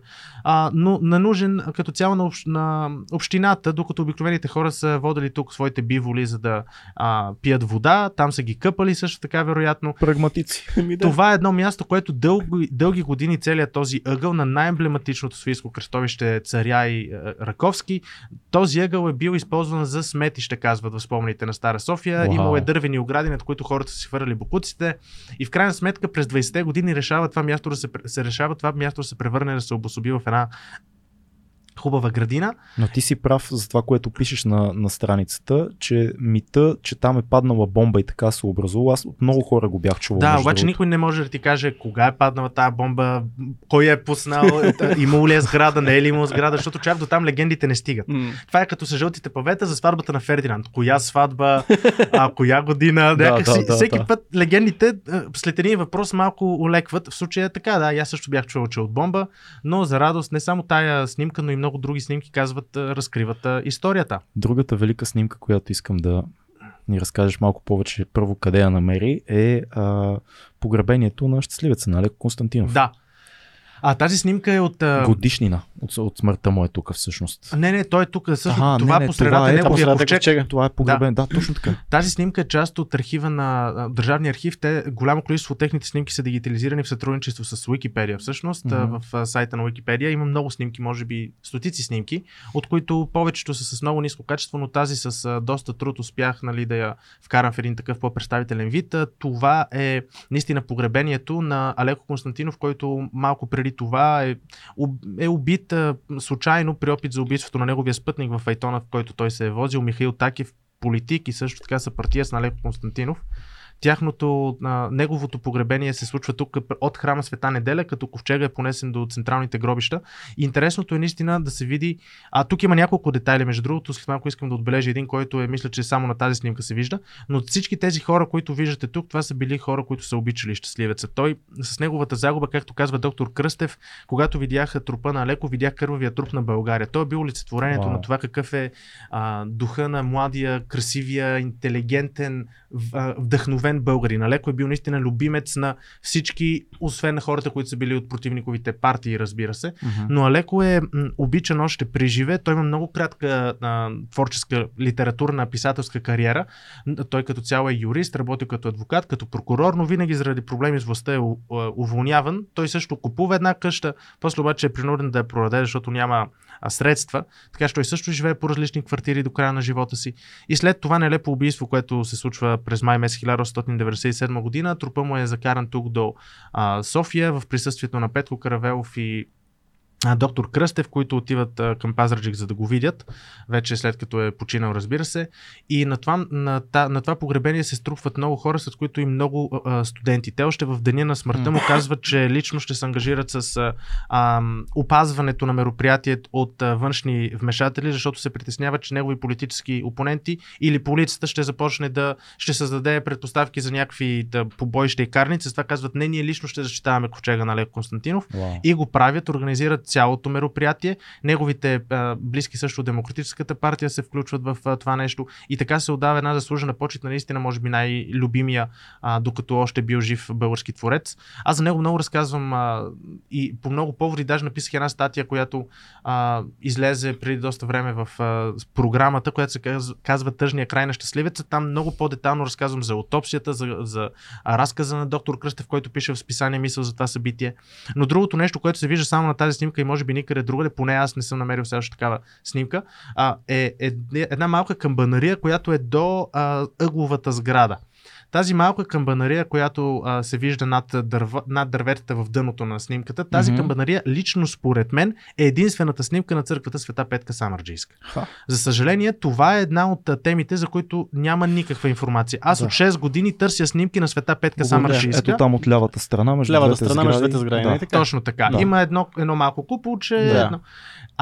От 6 години се интересувам от история на София и не съм видял нито една снимка. Веднъж колегите от Стара София ми пратиха една снимка, в която се вижда Леков встрани, но това е единствената друга снимка, която би могла да покаже как е изглеждала църквата Света Петка Самарджийска. Няма нито една снимка, ясно така, в лице на един от най-старите храмове в София. Също той има много интересна история, защото ако видите снимки при неговото изкарване на повърхността през 50-60 години, ще видите, че той има съвсем различен покрив. Аз затова смятам, че Света Петка Самарджийска изобщо не е в автентичния си вид, но много неща се случвали през 50-60-те, които е трудно да си обясним. Но е факт, че няма нито една снимка на тази емблематична църква и може би само тук се вижда. Поне ако някой знае за такава снимка, моля да ми прати. Това би било откритие в историографията. Знае, да. На страницата веднага. Аз между другото си мислех колко е странно човек като Алеко Константинов, който казваш, че е модел на новия българин на това абсолютно време, създава образа, който живее вечно на Байгани, с който ние в момента свързваме масовия българин, който така не искаме да бъдем, но който срещаме най-често. Много е странно, че единият антипод създава... Така е, но той всъщност самия Алеко и негови съвременици, включително Яворов, казва, че във всеки един от нас има по нещо от Байганио. Даже Яворов казва, не сме ли всички ние Байганио, защото и той също проявява такива черти. Всички го проявяват. Като цяло Алеко започва май да изгражда този образ, ако не се лъжа вече. Това е част от литературознанието, но доколкото знам, след неуспешното му кандидатиране за народен представител в Свищовската област, кандидатира се, става свидетел явно на тогавашни измами при гласуването и тогава пише за изборите в Свищов, поне доколкото ми е известно, може и да греша тук, но негови образ, той го създава според мен най-вече, защото има много пряк контакт с тези черти на българина. Той като един такъв народен човек, но освен това и като адвокат, той много често вижда как се държат неговите колеги, как се държат престъпниците, как се държат измамниците. Той е бил в тази система, според мен това му е дал една уникална гледна точка. Има и голям пенис в това, което той прави, че той всъщност не пише осъдително за Байгано, той пише с любов създава. Такова... И това се усеща. Има нещо, една част от него много харесва тези черти и така го гледа като просто такъв един приятел леко изостанал, пак той си е приятел, такъв, пак е наш човек. Той си е такъв. Много е интересно. Така е, той е затова е изумителен, затова Алеко Константинов и до днес смятам, че е най-любимият писател на българските младежи. Всеки харесва Алеко, поне по мои впечатления. На всичкото отгоре и баща на българския туризъм. Абсолютно. Освен, че е адвокат, освен, че е писател. И баща на туризма. Аз искаме тази снимка да отворим, защото на мен няколко пъти споменахме книгата. Искам да разкажеш малко за тази книга, какво могат да намерят хората и дали още ли има ли тираж все още на книгата, къде могат да си я купят, защото това е нещо. Защото ти разказваш много истории, съм сигурен, че вътре има още милион истории, така че... ще кажеш с удоволствие за нея. Всъщност това в интересна истината не е истинска снимка, това е мокъп. Нищо. Моите ръце не са като на... книгата е истинска, разбира се. Това е нашата книга История от жълтите павета, която излезе преди точно една година. На 24 май 2021 беше премиерата на нашата книга, което за мен продължава да бъде най-големия успех в нашата дейност като екип, и в нея е включен труда на много хора, като авторите всъщност сме 5. Аз съм съставител и съавтор на книгата, като участва също така Никол Вълчева, Станислав Колев, Ани Пунчева и Наталия Бекярова. Всички тези хора, които изборих в момента, те са около моята възраст, някои от тях са по-малки даже, има хора, които са на по 22-23 години, има и по-големи. За протокола и за зрителят, и на колко си години в момента? 27. Страхотно. И ние 5-мата се събрахме, като моята роля беше да обединя точно историите, в които те са силни, и ги питах за какво искаш да пишеш. Това според мен е най-хубавия въпрос, който може да ти зададат, за да бъдеш включен някъде. И всеки си знаеш, аз си пиша за театъра, аз си пиша за изобразителното изкуство, аз пиша за архитектите. И стана много интересно, защото аз после също добавях някои истории. Това беше периода, в който реших да започна да създавам най-голямата част на библиотека с книги за София. В момента имам повече от 300, като тогава, когато започнах тази библиотека, с целта наистина специално, всъщност тогава наш последовател ни предостави едно малко местенце за бъркат като наш офис. И вътре взех всяка една книга, която успях да намеря в книжен пазар с заглавие София. Имам ли книга за София, която нямам, поръчвай, за да може после авторите да не казват, ами аз не можах да намеря информация. Това са ти всички книги за София. Идваш и търсиш, офиса е отворен за всеки един.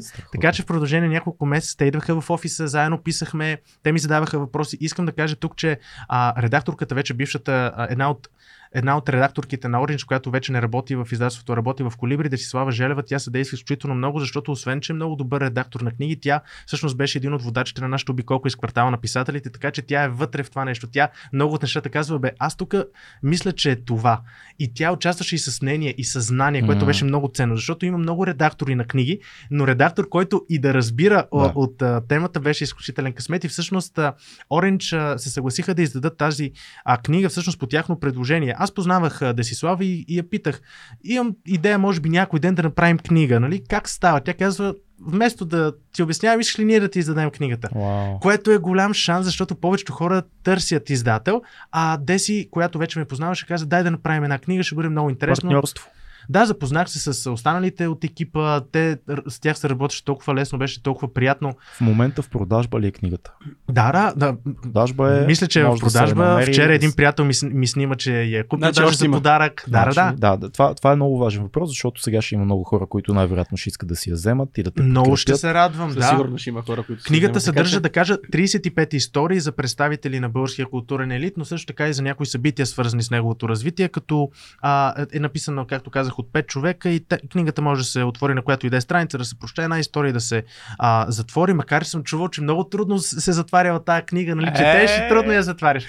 Аз винаги, нали, не мога да го кажа аз това, но наистина вкарахме много желания, като се постарахме историите да бъдат възможно най-интересни, а от тогава до сега, през последната една година сме събрали още толкова много истории, обаче винаги като напишеш нещо и после ще я трябваше и това да сложим, обаче не може всичко да сложиш. Затова избира само нещо.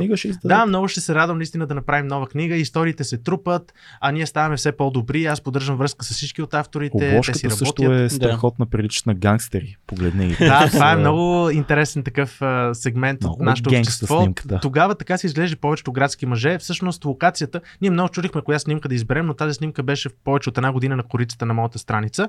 И защо сме избрали тази снимка? Повечето хора, включително и аз допреди 2 години, нямаше да мога да позная къде е това място и даже може би повечето хора си мислят това дали въобще е София. Не искахме да покажем, така Александър Ненки, да кажем, ето книга за София. Искахме да покажем духа. Тази снимка според мен улавя духа.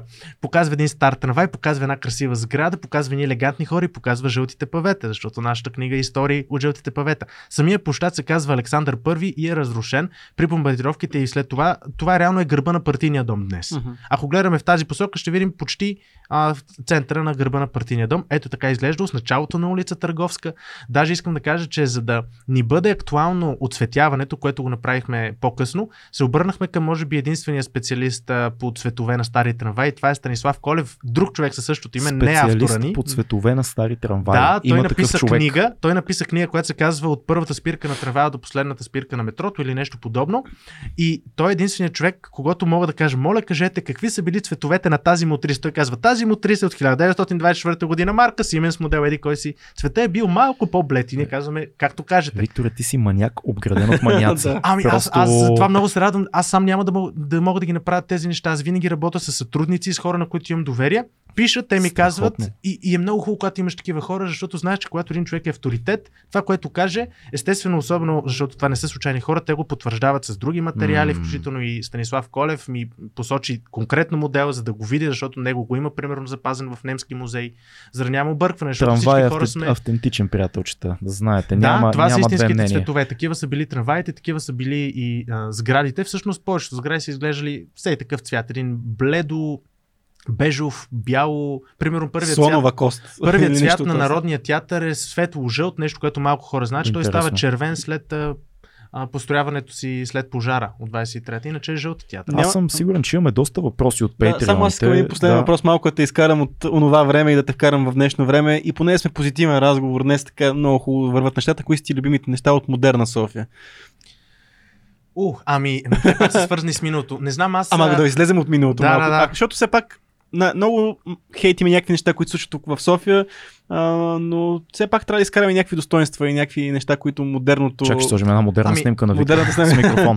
На фона на тази дискусия. Да, аз така си водя туровете. Да. Ами, Мисля, че поне хората, с които аз работя, хората, с които се срещам, са прекрасни.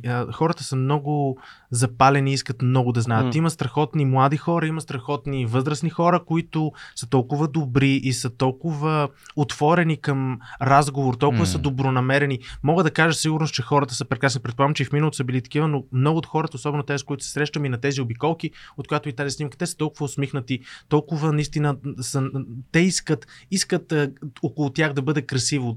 Тях ги е грижа за този град. Това са хора, които обичат, искат да се чувстват щастливи на място, на което са.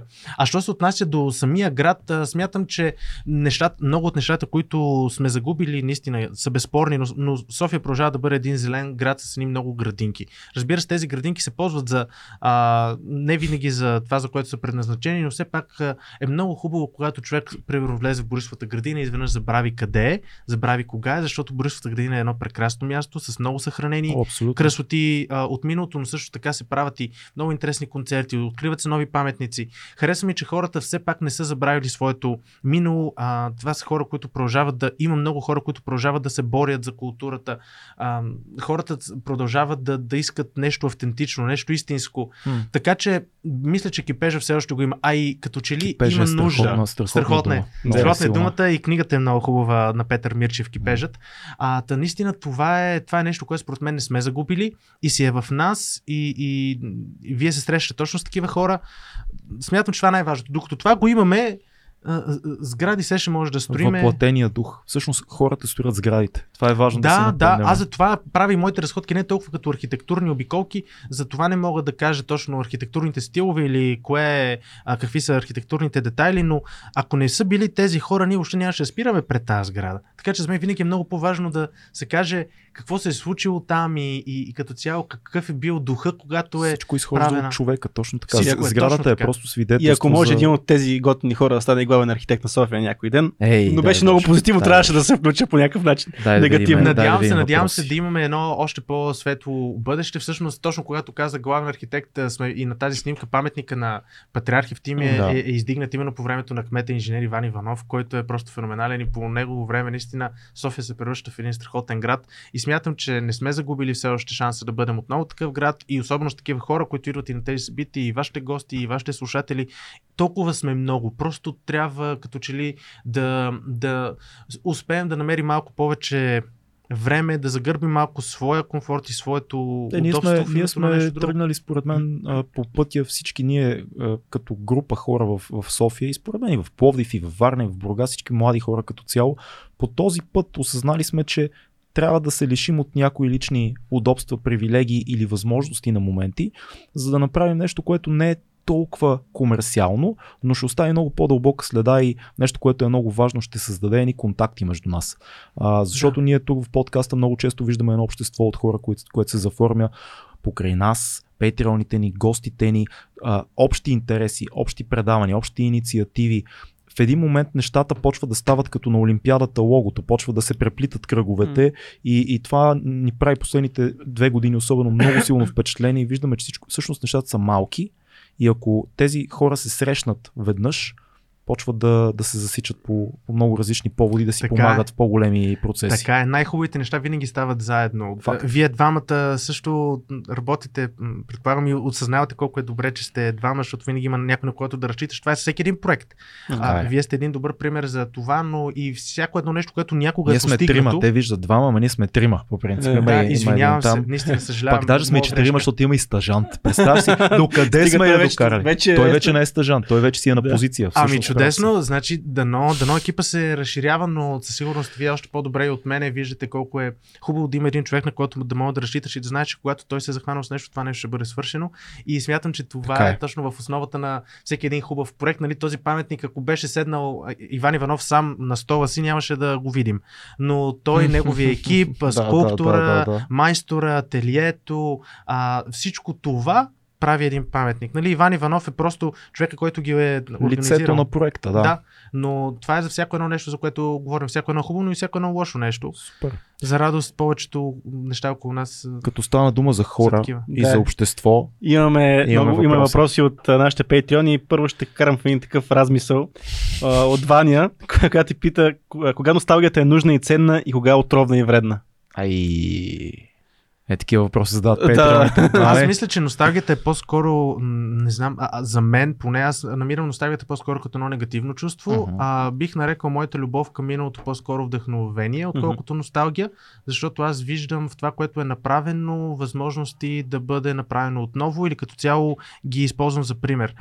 Не гледам с тъга по загубеното, по-скоро с надежда към това, което може да вземем и да го направим наново.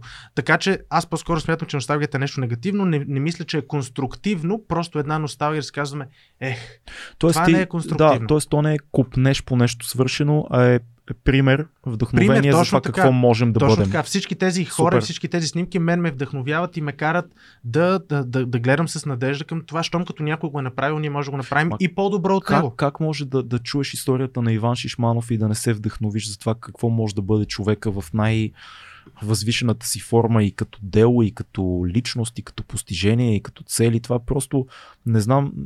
Много хора според мен биха се вдъхновили от героите на това време, за което ти разказваш, ако има достъп до тия хора, защото нямаме достатъчно достъп. Аз много се надявам след този подкаст вие да отидете да слушате подкаста на Бухемска София, да разгледате страницата, ако още не сте, което ме съмнява, защото тя е адски популярна, но да видите малко, че тези примери, тези хора ги има и не е нужно винаги примерите, които са ни давали от детството, да бъдат отвънка някъде или да бъдат от някакво соци минало или задължително да бъдат някакви хайдути, в което няма нищо лошо. Харесваме хайдутите, Петко, Льовка, нали, това е супер всичко това. Въпросът е, че има и едни други хора. Да, всъщност за жалост в училище... На филката дядо му е бил хайдутин, търпова и вода. Да. Ние малко прескачаме в нашите часове по история и по литература, нали? Пейо Яворов, роден тогава, умрял тогава, написал това и това, посланията са му това и това и това. Аз за това, всъщност, нещо, с което аз много се гордея, че страницата съществува вече повече от 2 години и мисля, че имаше няколко дни, в които не публикувах, защото не бях добре здравословно, но иначе не съм пропускал ден от 28 декември, в който да публикувам нещо, което означава, че на страницата имам повече от 700 публикации, правил съм около 140-150 събития вече, така че материала има много. Аз наистина давам всичко от себе си, за да може постоянно да се публикува нещо интересно, нещо ново, затова пиша статии, затова правим подкаста, затова правим и тези филми, които също наскоро започнахме да публикуваме. Да, документални. Много добро правим филми, правим неща. Учим се в много от нещата, включително и в подкастите се учим и казвам ние, защото ми помага едно момче с редактирането, но аз все още не съм овладявал изкуството на подкаста, но се уча, защото смятам, че трябва и ние да се достигне. Виж колко сме инатливи вече 3 години и нещо. Учиме се всеки ден. Учиме се в ефир пред хората, без срамно. Трябва да се стига до хората по всякакъв начин. Това е моята кауза. И ако аз искам един призив към хората, ако по някакъв начин това съдържание не стига до тях, има Patreon платформа, така че да се замислят дали да не... Patreon на Бухемска София. Да не се замислят дали Patreon, да не участват по някакъв начин в създаването на това съдържание с скромно дарение. Нали така? Да, аз съм много благодарен, разбира се. Пък ако иска да ни видят в действие, ние започнахме да правим обиколки преди няколко седмици. Имаме събитие, в което на финала ще препоръчаш най-важното нещо, къде могат да те видят физически. Добре. Измислили сме го. Okay. Дай да скочиме на Patreon още малко. Ето Слави Чанков... няма търпение да види този тигър, защото това си наш тук. Така че ти вече си тигър, повишен си в тигър. Това е много силно. Много силно да знаеш. Много благодаря. За затриването на Търговска говорихме вече, но не е ти за нашата любима моча. За паметника? Да. Това е пак един... винаги ме е трудно да говоря за комунистическия период. Първо, защото не съм го изучил. Да. Второ, защото не съм го изживял. Въобще не съм го засекал. Смятам, че мнението на хората винаги е най-важно. Ако нещо такова трябва да се предприеме, нещо толкова голямо, като премахване на паметник, най-добре според мен да се питат хората. И то не само от района. Смятам, че това е нещо, което със сигурност засяга софиянците. Така че ако по някакъв начин може да се установи какво мисли мнозинството от хората, смятам, че това би бил най-правилният път. Аз винаги съжалявам... Но множеството от хората, които живеят в този район, нали, това визираш? Не, смятам, че това касае цяла София. Да, защото все пак това е място, с което предполагам повечето хора... Аз също не съм от район на Средец. Локален референдум, нещо такова. Да, местен референдум за София. Да, смятам, че това с местните референдуми е нещо, което изобщо не се прави тук в София. Смятам, че има потенциал и това според мен би решило поне спора дали хората го искат. Защото ако хората не го искат, ако хората искат да се събори, редно е да се направи това, което искат хората, но пък ако хората искат да се запази, трябва да се запази. Какво мислиш за средния вариант, който е да се премести и да се постави в някои от музеите, посветени на София? Да, той има такъв музей. Има музей, да. Мисля, че даже има два. Един е във Варна. Аз знам за Софийския. Този на социалистическото изкуство, това е убиването на паметника. Тоест, това е. Да. Не е нищо средно според мен, това е просто премахване на паметника. Защо? Всеки, който иска да се потопи в този период, може да отиде и да го види. Така, аз предполагам, че под преместването му си има правит само горната фигура на трите човешки фигури. Няма и релефа също. Най-вероятно и релефа, мисля, че не е проблем това да се случи. Не мога да кажа. Релефа е по-лесен за преместване. С паметниците, особено тези паметници, които са правени през 50-те години, те са правени с толкова голям мащаб, че там парково пространство, други фигури, ще бъде доста сложно. Затова казвам, че по-скоро трябва да се види какво мислят хората. Аз като цяло винаги, когато нещо се премахне, го намирам за негатив, както е нещо, което сме правили, както сме разрушили Османска София, както по-късно се разрушават пък Виенска София, когато се правят кооперации, после пък комунистическата, после пък комунистите разрушават част от Царска София, след това пък ние разрушаваме комунистическа София.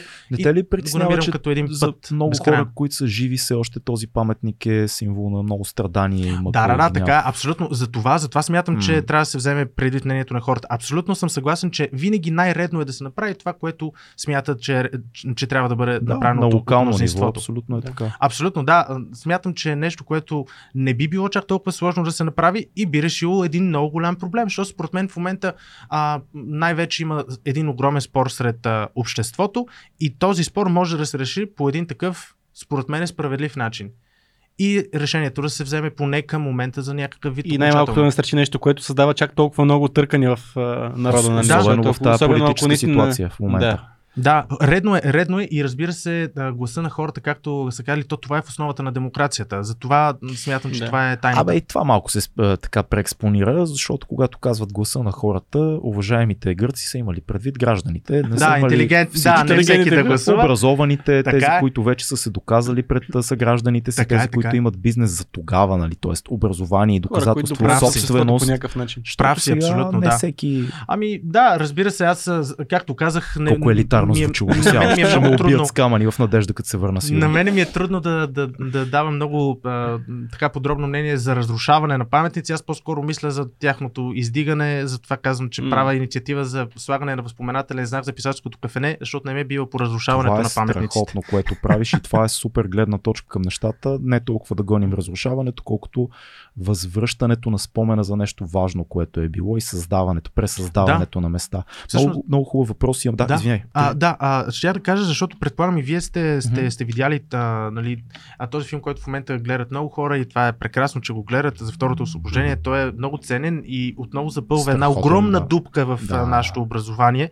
Смятам, че този филм също е редно да бъде видян, защото аз самия научих изключително много неща. Както казах, съм много слаб в този период след Втората световна война, а затова научих изключително много неща. Смятам, че наистина всеки трябва да го гледа, но вероятно и повечето хора, които поне следват вас, са чули за него или планират да го гледат. Той вече е достъпен законно в страницата на Държавна агенция архиви в YouTube.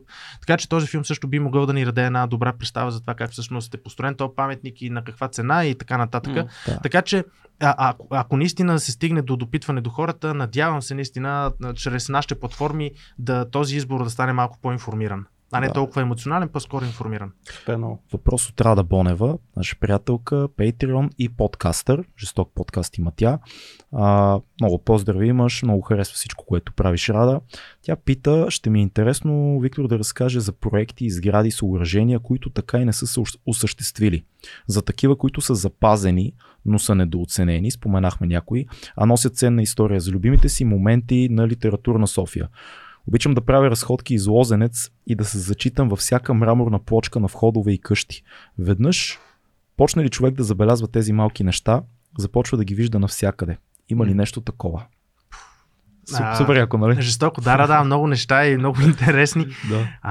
Добре, нека ще се опитам да покрия всичките. Накратко, съоръжения, изгради. Има такива, аз даже правих най-популярното ми виртуално събитие, се казваше София каквато можеше да бъде, защото всъщност най-популярното беше София каквато е била, в което говорих за разрушени сгради, а другото беше София каквато можеше да бъде. Това са едни проекти, които не са реализирани, някои от тях доста грандиозни, като най-добрите примери, тези, на които акцентирах и на самото виртуално събитие, събитие беше за проектите на, в които, с участието на архитект Никола Лазаров. Имаме негова снимка. Като цяло бях направил 3 различни публикации през няколко дни, които се превърнаха в голям хит. Едната беше за Царския дворец, който Никола Лазаров участва в конкурса. Не печели, но участва. Този Царски дворец е трябва да бъде на паметника на, на място на паметника, на който днес стои паметника на Съветската армия. Там е трябва да бъде издигнат новия Царски дворец. Един прекрасен вход, цени водопади с една невероятна градина. През 14-та година всички тези, за които ще спомена, те се случват точно тогава. 12-та, 13-та, 14-та година. Да бутнем паметника и да построим Царски дворец. На референдума Орлин Милчев за предложение бутаме паметник. Между другото, може в търсачката да напишеш Никола Лазаров, за да видим в 3-те публикации все ще ги намерим за неосъществените му проекти. Той участва в този проект, но не го осъществява, за да видим как е трябвало да изглежда този дворец. Никола Лазаров е името на архитекта. Той участва и в проекта за Народна библиотека и музей, този дето е с дупката. Това пък е Съдебната палата, която той проектира. Между другото, той печели проекта за Съдебна палата. Да покажем. Това е Витушка отпред, което минава. Вляво е Лабин. Страхотно е. Да, обаче войните слагат край на... Отгоре обаче. Отгоре над входа. На всичките проекти слага край започването на Балканската война, на Междусъюзническата война и на Първата световна война, така че тези сгради не са реализирани нито една от трите, като Лазаров от тези 3 проекта печели само този за Съдебна палата, който в момента показваш. Да. Като малко по-надолу ще покажем и другите сгради, които са също много впечатляващи. Кое търсихме сега? Малко по-надолу, това е самия архитект, така, това е построено вече от него, това е прекрасно Министерство на земеделието. Велико е. Той има според мен още доста публикации за него, но едната от тях именно показва библиотеката. Ето това е, само не видя какво беше. Това е точно библиотеката с музей, на градинката пред военния клуб. Да. Пред нас това е булевард Цар Освободител с трамвайните линии, а в дясно трябва да минава Раковски, това което е...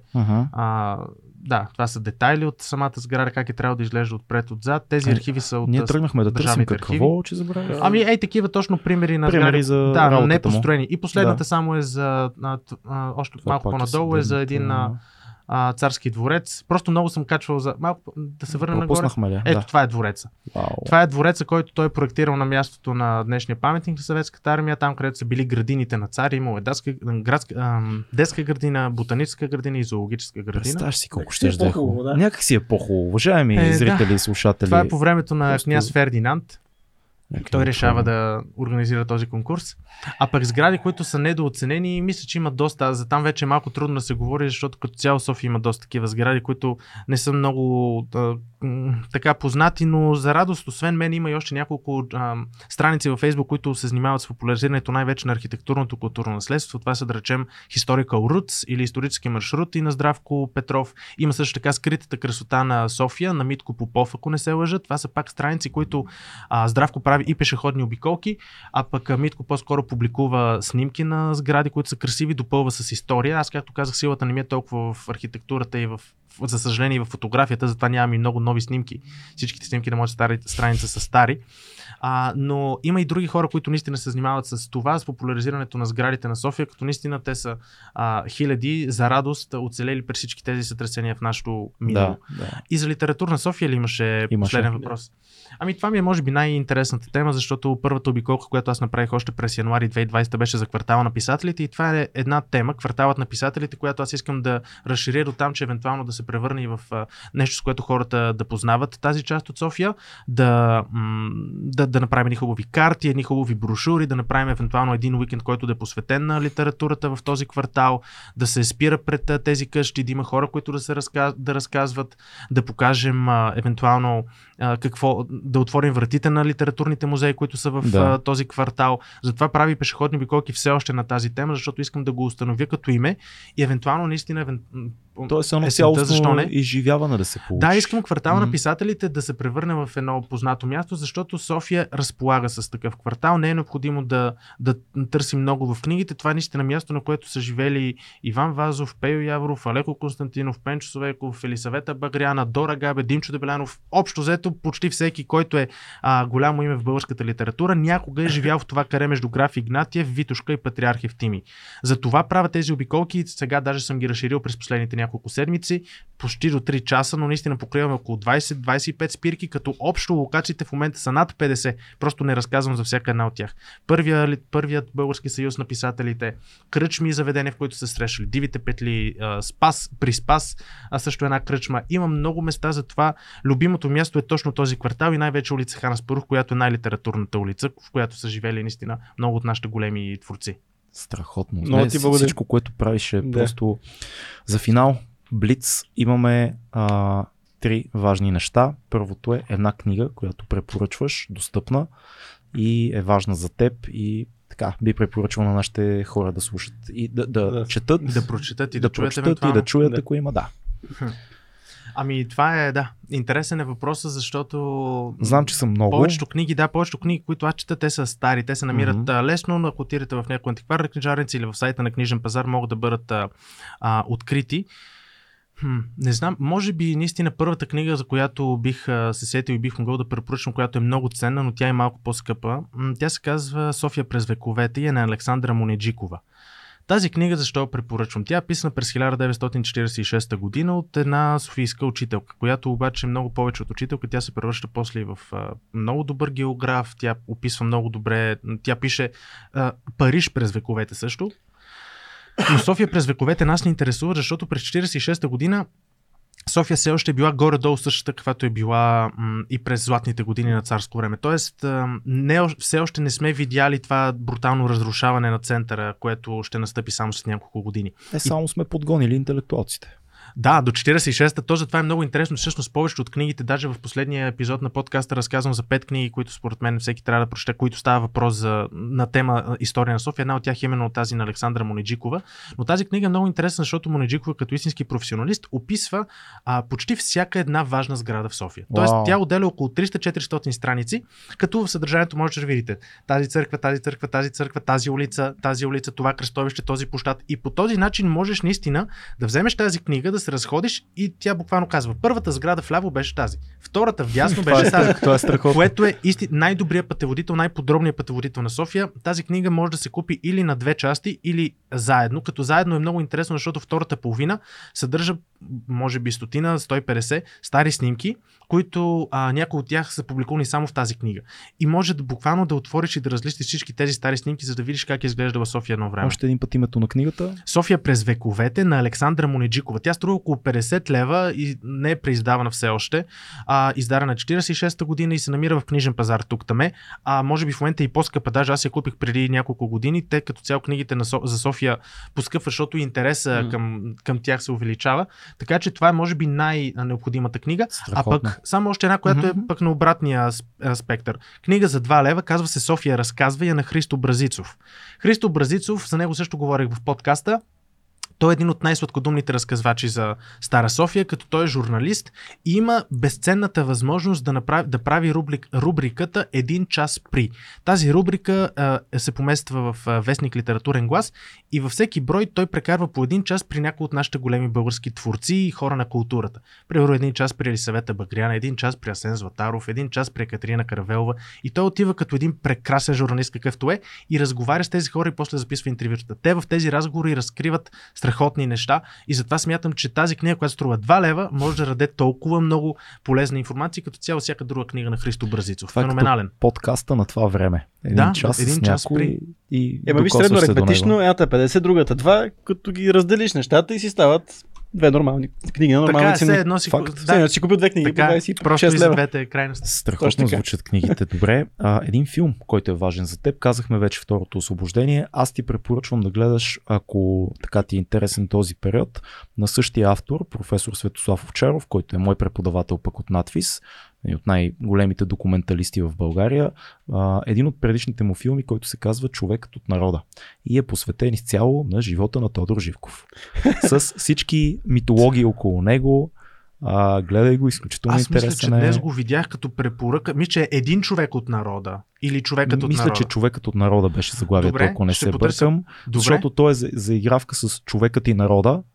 Ясно. Но да, мисля, че такава е човекът от народа на Светослав Овчаров. В точно такъв стил, в какъвто е Второто освобождение, пълен с факти и с много така леко сатиричен поглед към нещата, колкото и горчиви да са те, така че това ти препоръчвам аз, но препоръчен и ти един филм. Да, аз мога да препоръчам, за разлика от Второто освобождение, което наистина в момента е нещо, което всеки гледа и всеки трябва да гледа, както го казвам. Да. Така мога да кажа и за един филм, който всеки един може да гледа, за съжаление, мисля, че е нелегално, защото е в YouTube качен, филма от 2001 година. Филма от 2001 година, но аз бих искал да го гледам и легално, но като не го давате го няма, малко трудно. Филма се казва Възстановка, 2001 година, Владимиров... Ще забравих първото име на човека ми, че се казва Сен Владимиров. Ако не бъркам, той е режисьор, сценарист и продуцент на филма. Асен Владимиров е български продуцент. Да, той е, мисля, че е режисьор на този филм. Това е продуцента на всички филми на Ивайло Христов. Примерно последния в момента Страх, Стъпки в пясъка, продуцент. Е от най-големите български кинопродуценти Асен Владимиров. Страхотен човек. Точно той е. Асен Владимиров. Аз в момента се опитвам да го присъединя и него към нашия инициативен комитет за писателското кафене, защото този филм разказва именно за писателското кафене. Да. И това е филм около 20 минути, който дава една чудесна идея за това какво е било писателското кафене, кога открива врати. И въпреки, че вътре отваря врати, въпреки, че има малко, изключително малко неточности, е феноменално и заради това, че вътре са запазени кадри, които показват разрушаването на кафенето от 77 година, като един от митовете е, че това разрушаване се случва една нощ, а то всъщност е в ясен ден. Някой казва, че е август, не съм все още намерил точната дата, но в един хубав летен ден идват багерите и разрушават кафенето пред очите на хората, така че това се е случило буквално без да се крие никой. Показано е. Този филм показва и за това каква е съдбата на част от тези посетители в писателското кафене и това беше филма, който наистина ме накара да се поинтересувам повече, което доведе до всички тези книги, които после се снабдих и до този инициативен комитет, в който много ще се радвам да се включи и режисьор и автора на този филм, защото за жалост по-малко хора, отколкото трябва да са го гледали, а наистина дава много информация. Да, дано се легализира, работи по линия на това автора да легализира филма си. За съжаление, мисля, че когато един филм е заснет към БНТ, после автора и да иска, аз имам такъв случай всъщност с една дама, която е направила... Има вратички, според мен Асен Владимиров от хората, които би знаел да ги намерят тези вратички. Аз между другото в момента съм му изпратил покана във Фейсбук и съм му писал, но моя позната, която ми даде неговия контакт, каза, че той не ползва много Фейсбук, така че все още не съм намерил негов телефон. Аз може би мога и извън ефир да ти помогна с телефона. Много ще се радвам да се чуя с него. Първо, за да му благодаря за този човека, който има телефона. Понякога това е необходимо, за да може да се свърши работа. Не, ще ти го намеря. Наистина неговия филм е феноменален и аз си го гледам от време на време и просто е така си казваш първо какви хора сме имали, после какво се е случило с тях. Велико. И виж какво е запалило в тебе. Един документален филм от цел правилния човек. 2 минути, филм от 2001 година, който гледах качен нелегално в YouTube. Забравен от Бога филм, който в един момент те среща теб като млад човек и ти въздейства за цялата инициатива, за интереса към това, за в момента инициативен комитет. Абсолютно, това е просто силата на киното е уникална. Така, при това е много добре направен, даже вътре направена една възстановка истинска с 3D модел, за времето си доста актуален, показва точно как са били масите, каква е била сградата и го разполага и върху самия ъгъл. Ние в момента точно това се опитваме да направим, търсим най-добри начин, по който да напомним на хората за това кафене и в момента обмислям различни варианти. И този филм е наистина една от нашите отправни точки, дава ни толкова много информация. Супер силно. И най-важното, което трябва да стигнем е къде могат да се видят хората наживо, всички тези истории, които ти разказа на нас, да ги видят в реалната среда, там където са неща, да усетят енергията, която ние усещаме от тебе в момента, защото това според мен е ти си супер MC в разказите, които правиш и би било много яко хората да усетят това в разходките. Много ще се радвам. Да, ние правя такива разходки, като се старая да ги правя всяка седмица. Този месец се случили няколко пъти вече, само за квартала на писателите, но темите ще бъдат доста. Сега ще правя една обиколка, която е специално за Patreon и в нашата страница, вероятно около 24 май, по случай годишната от нашата книга, тъй като това е едно хубаво събитие и хубава дата. Наистина аз тогава и завърших гимназия, също е свързана с моят личен живот, така че 24 май за мен винаги е един прекрасен празник, особено и с книгата. Така че ще правя освен тези обиколки, надявам се, че ще има и други теми. Просто трябва на хората да им писне вече и всички да познават. Да, знаем, че това е квартала на писателите, стига вече си говорил за тях. Стигнали до този момент, тогава вече мога да премина и към нещо друго. И също така предполагам, че на панира на книгата, скоро ще има пролетен панир на книгата от 30 май в рамките на една седмица. Може би отново ще се появи на панира на книгата с нашите книги, за да се запознаят с хората. Пък и не, дори не за това, за радост има много издателства, които правят страхотни книги. Някои от тях преиздавания на стари книги за София, други нови книги, тъй като аз купувам само книги за София, нищо друго. Винаги намирам по нещо интересно на панира на книгата, така че ако не на обиколка, то със сигурност на панира ще се засече. А за обиколките могат да се запишат на страницата. Да, да, в всяко едно събитие, което правим, има линк за записване на един Google формуляр. Супер.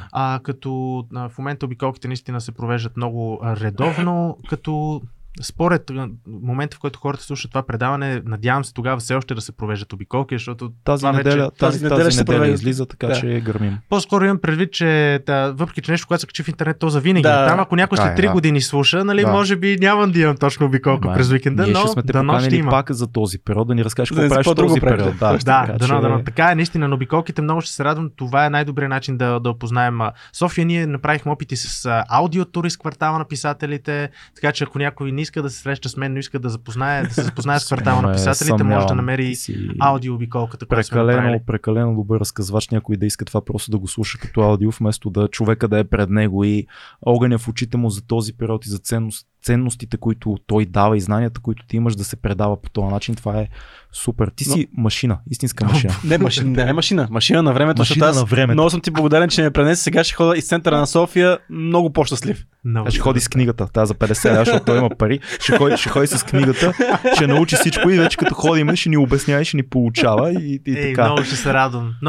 Наистина. Много ти благодаря. Този разговор беше страхотен. Пожелаваме ти успех във всичко. Държим връзка. Номера ще намерим. И сме на линия за всичко, което всякакви инициативи, които имаш. Много ще се радвам да работим заедно. Това беше 2200 подкаст. Идете на страницата на Бухемска София, слушайте подкаста, купете си книгата, станете патреони, идете да видите Виктор на живо и да ви разкаже за яките места в София.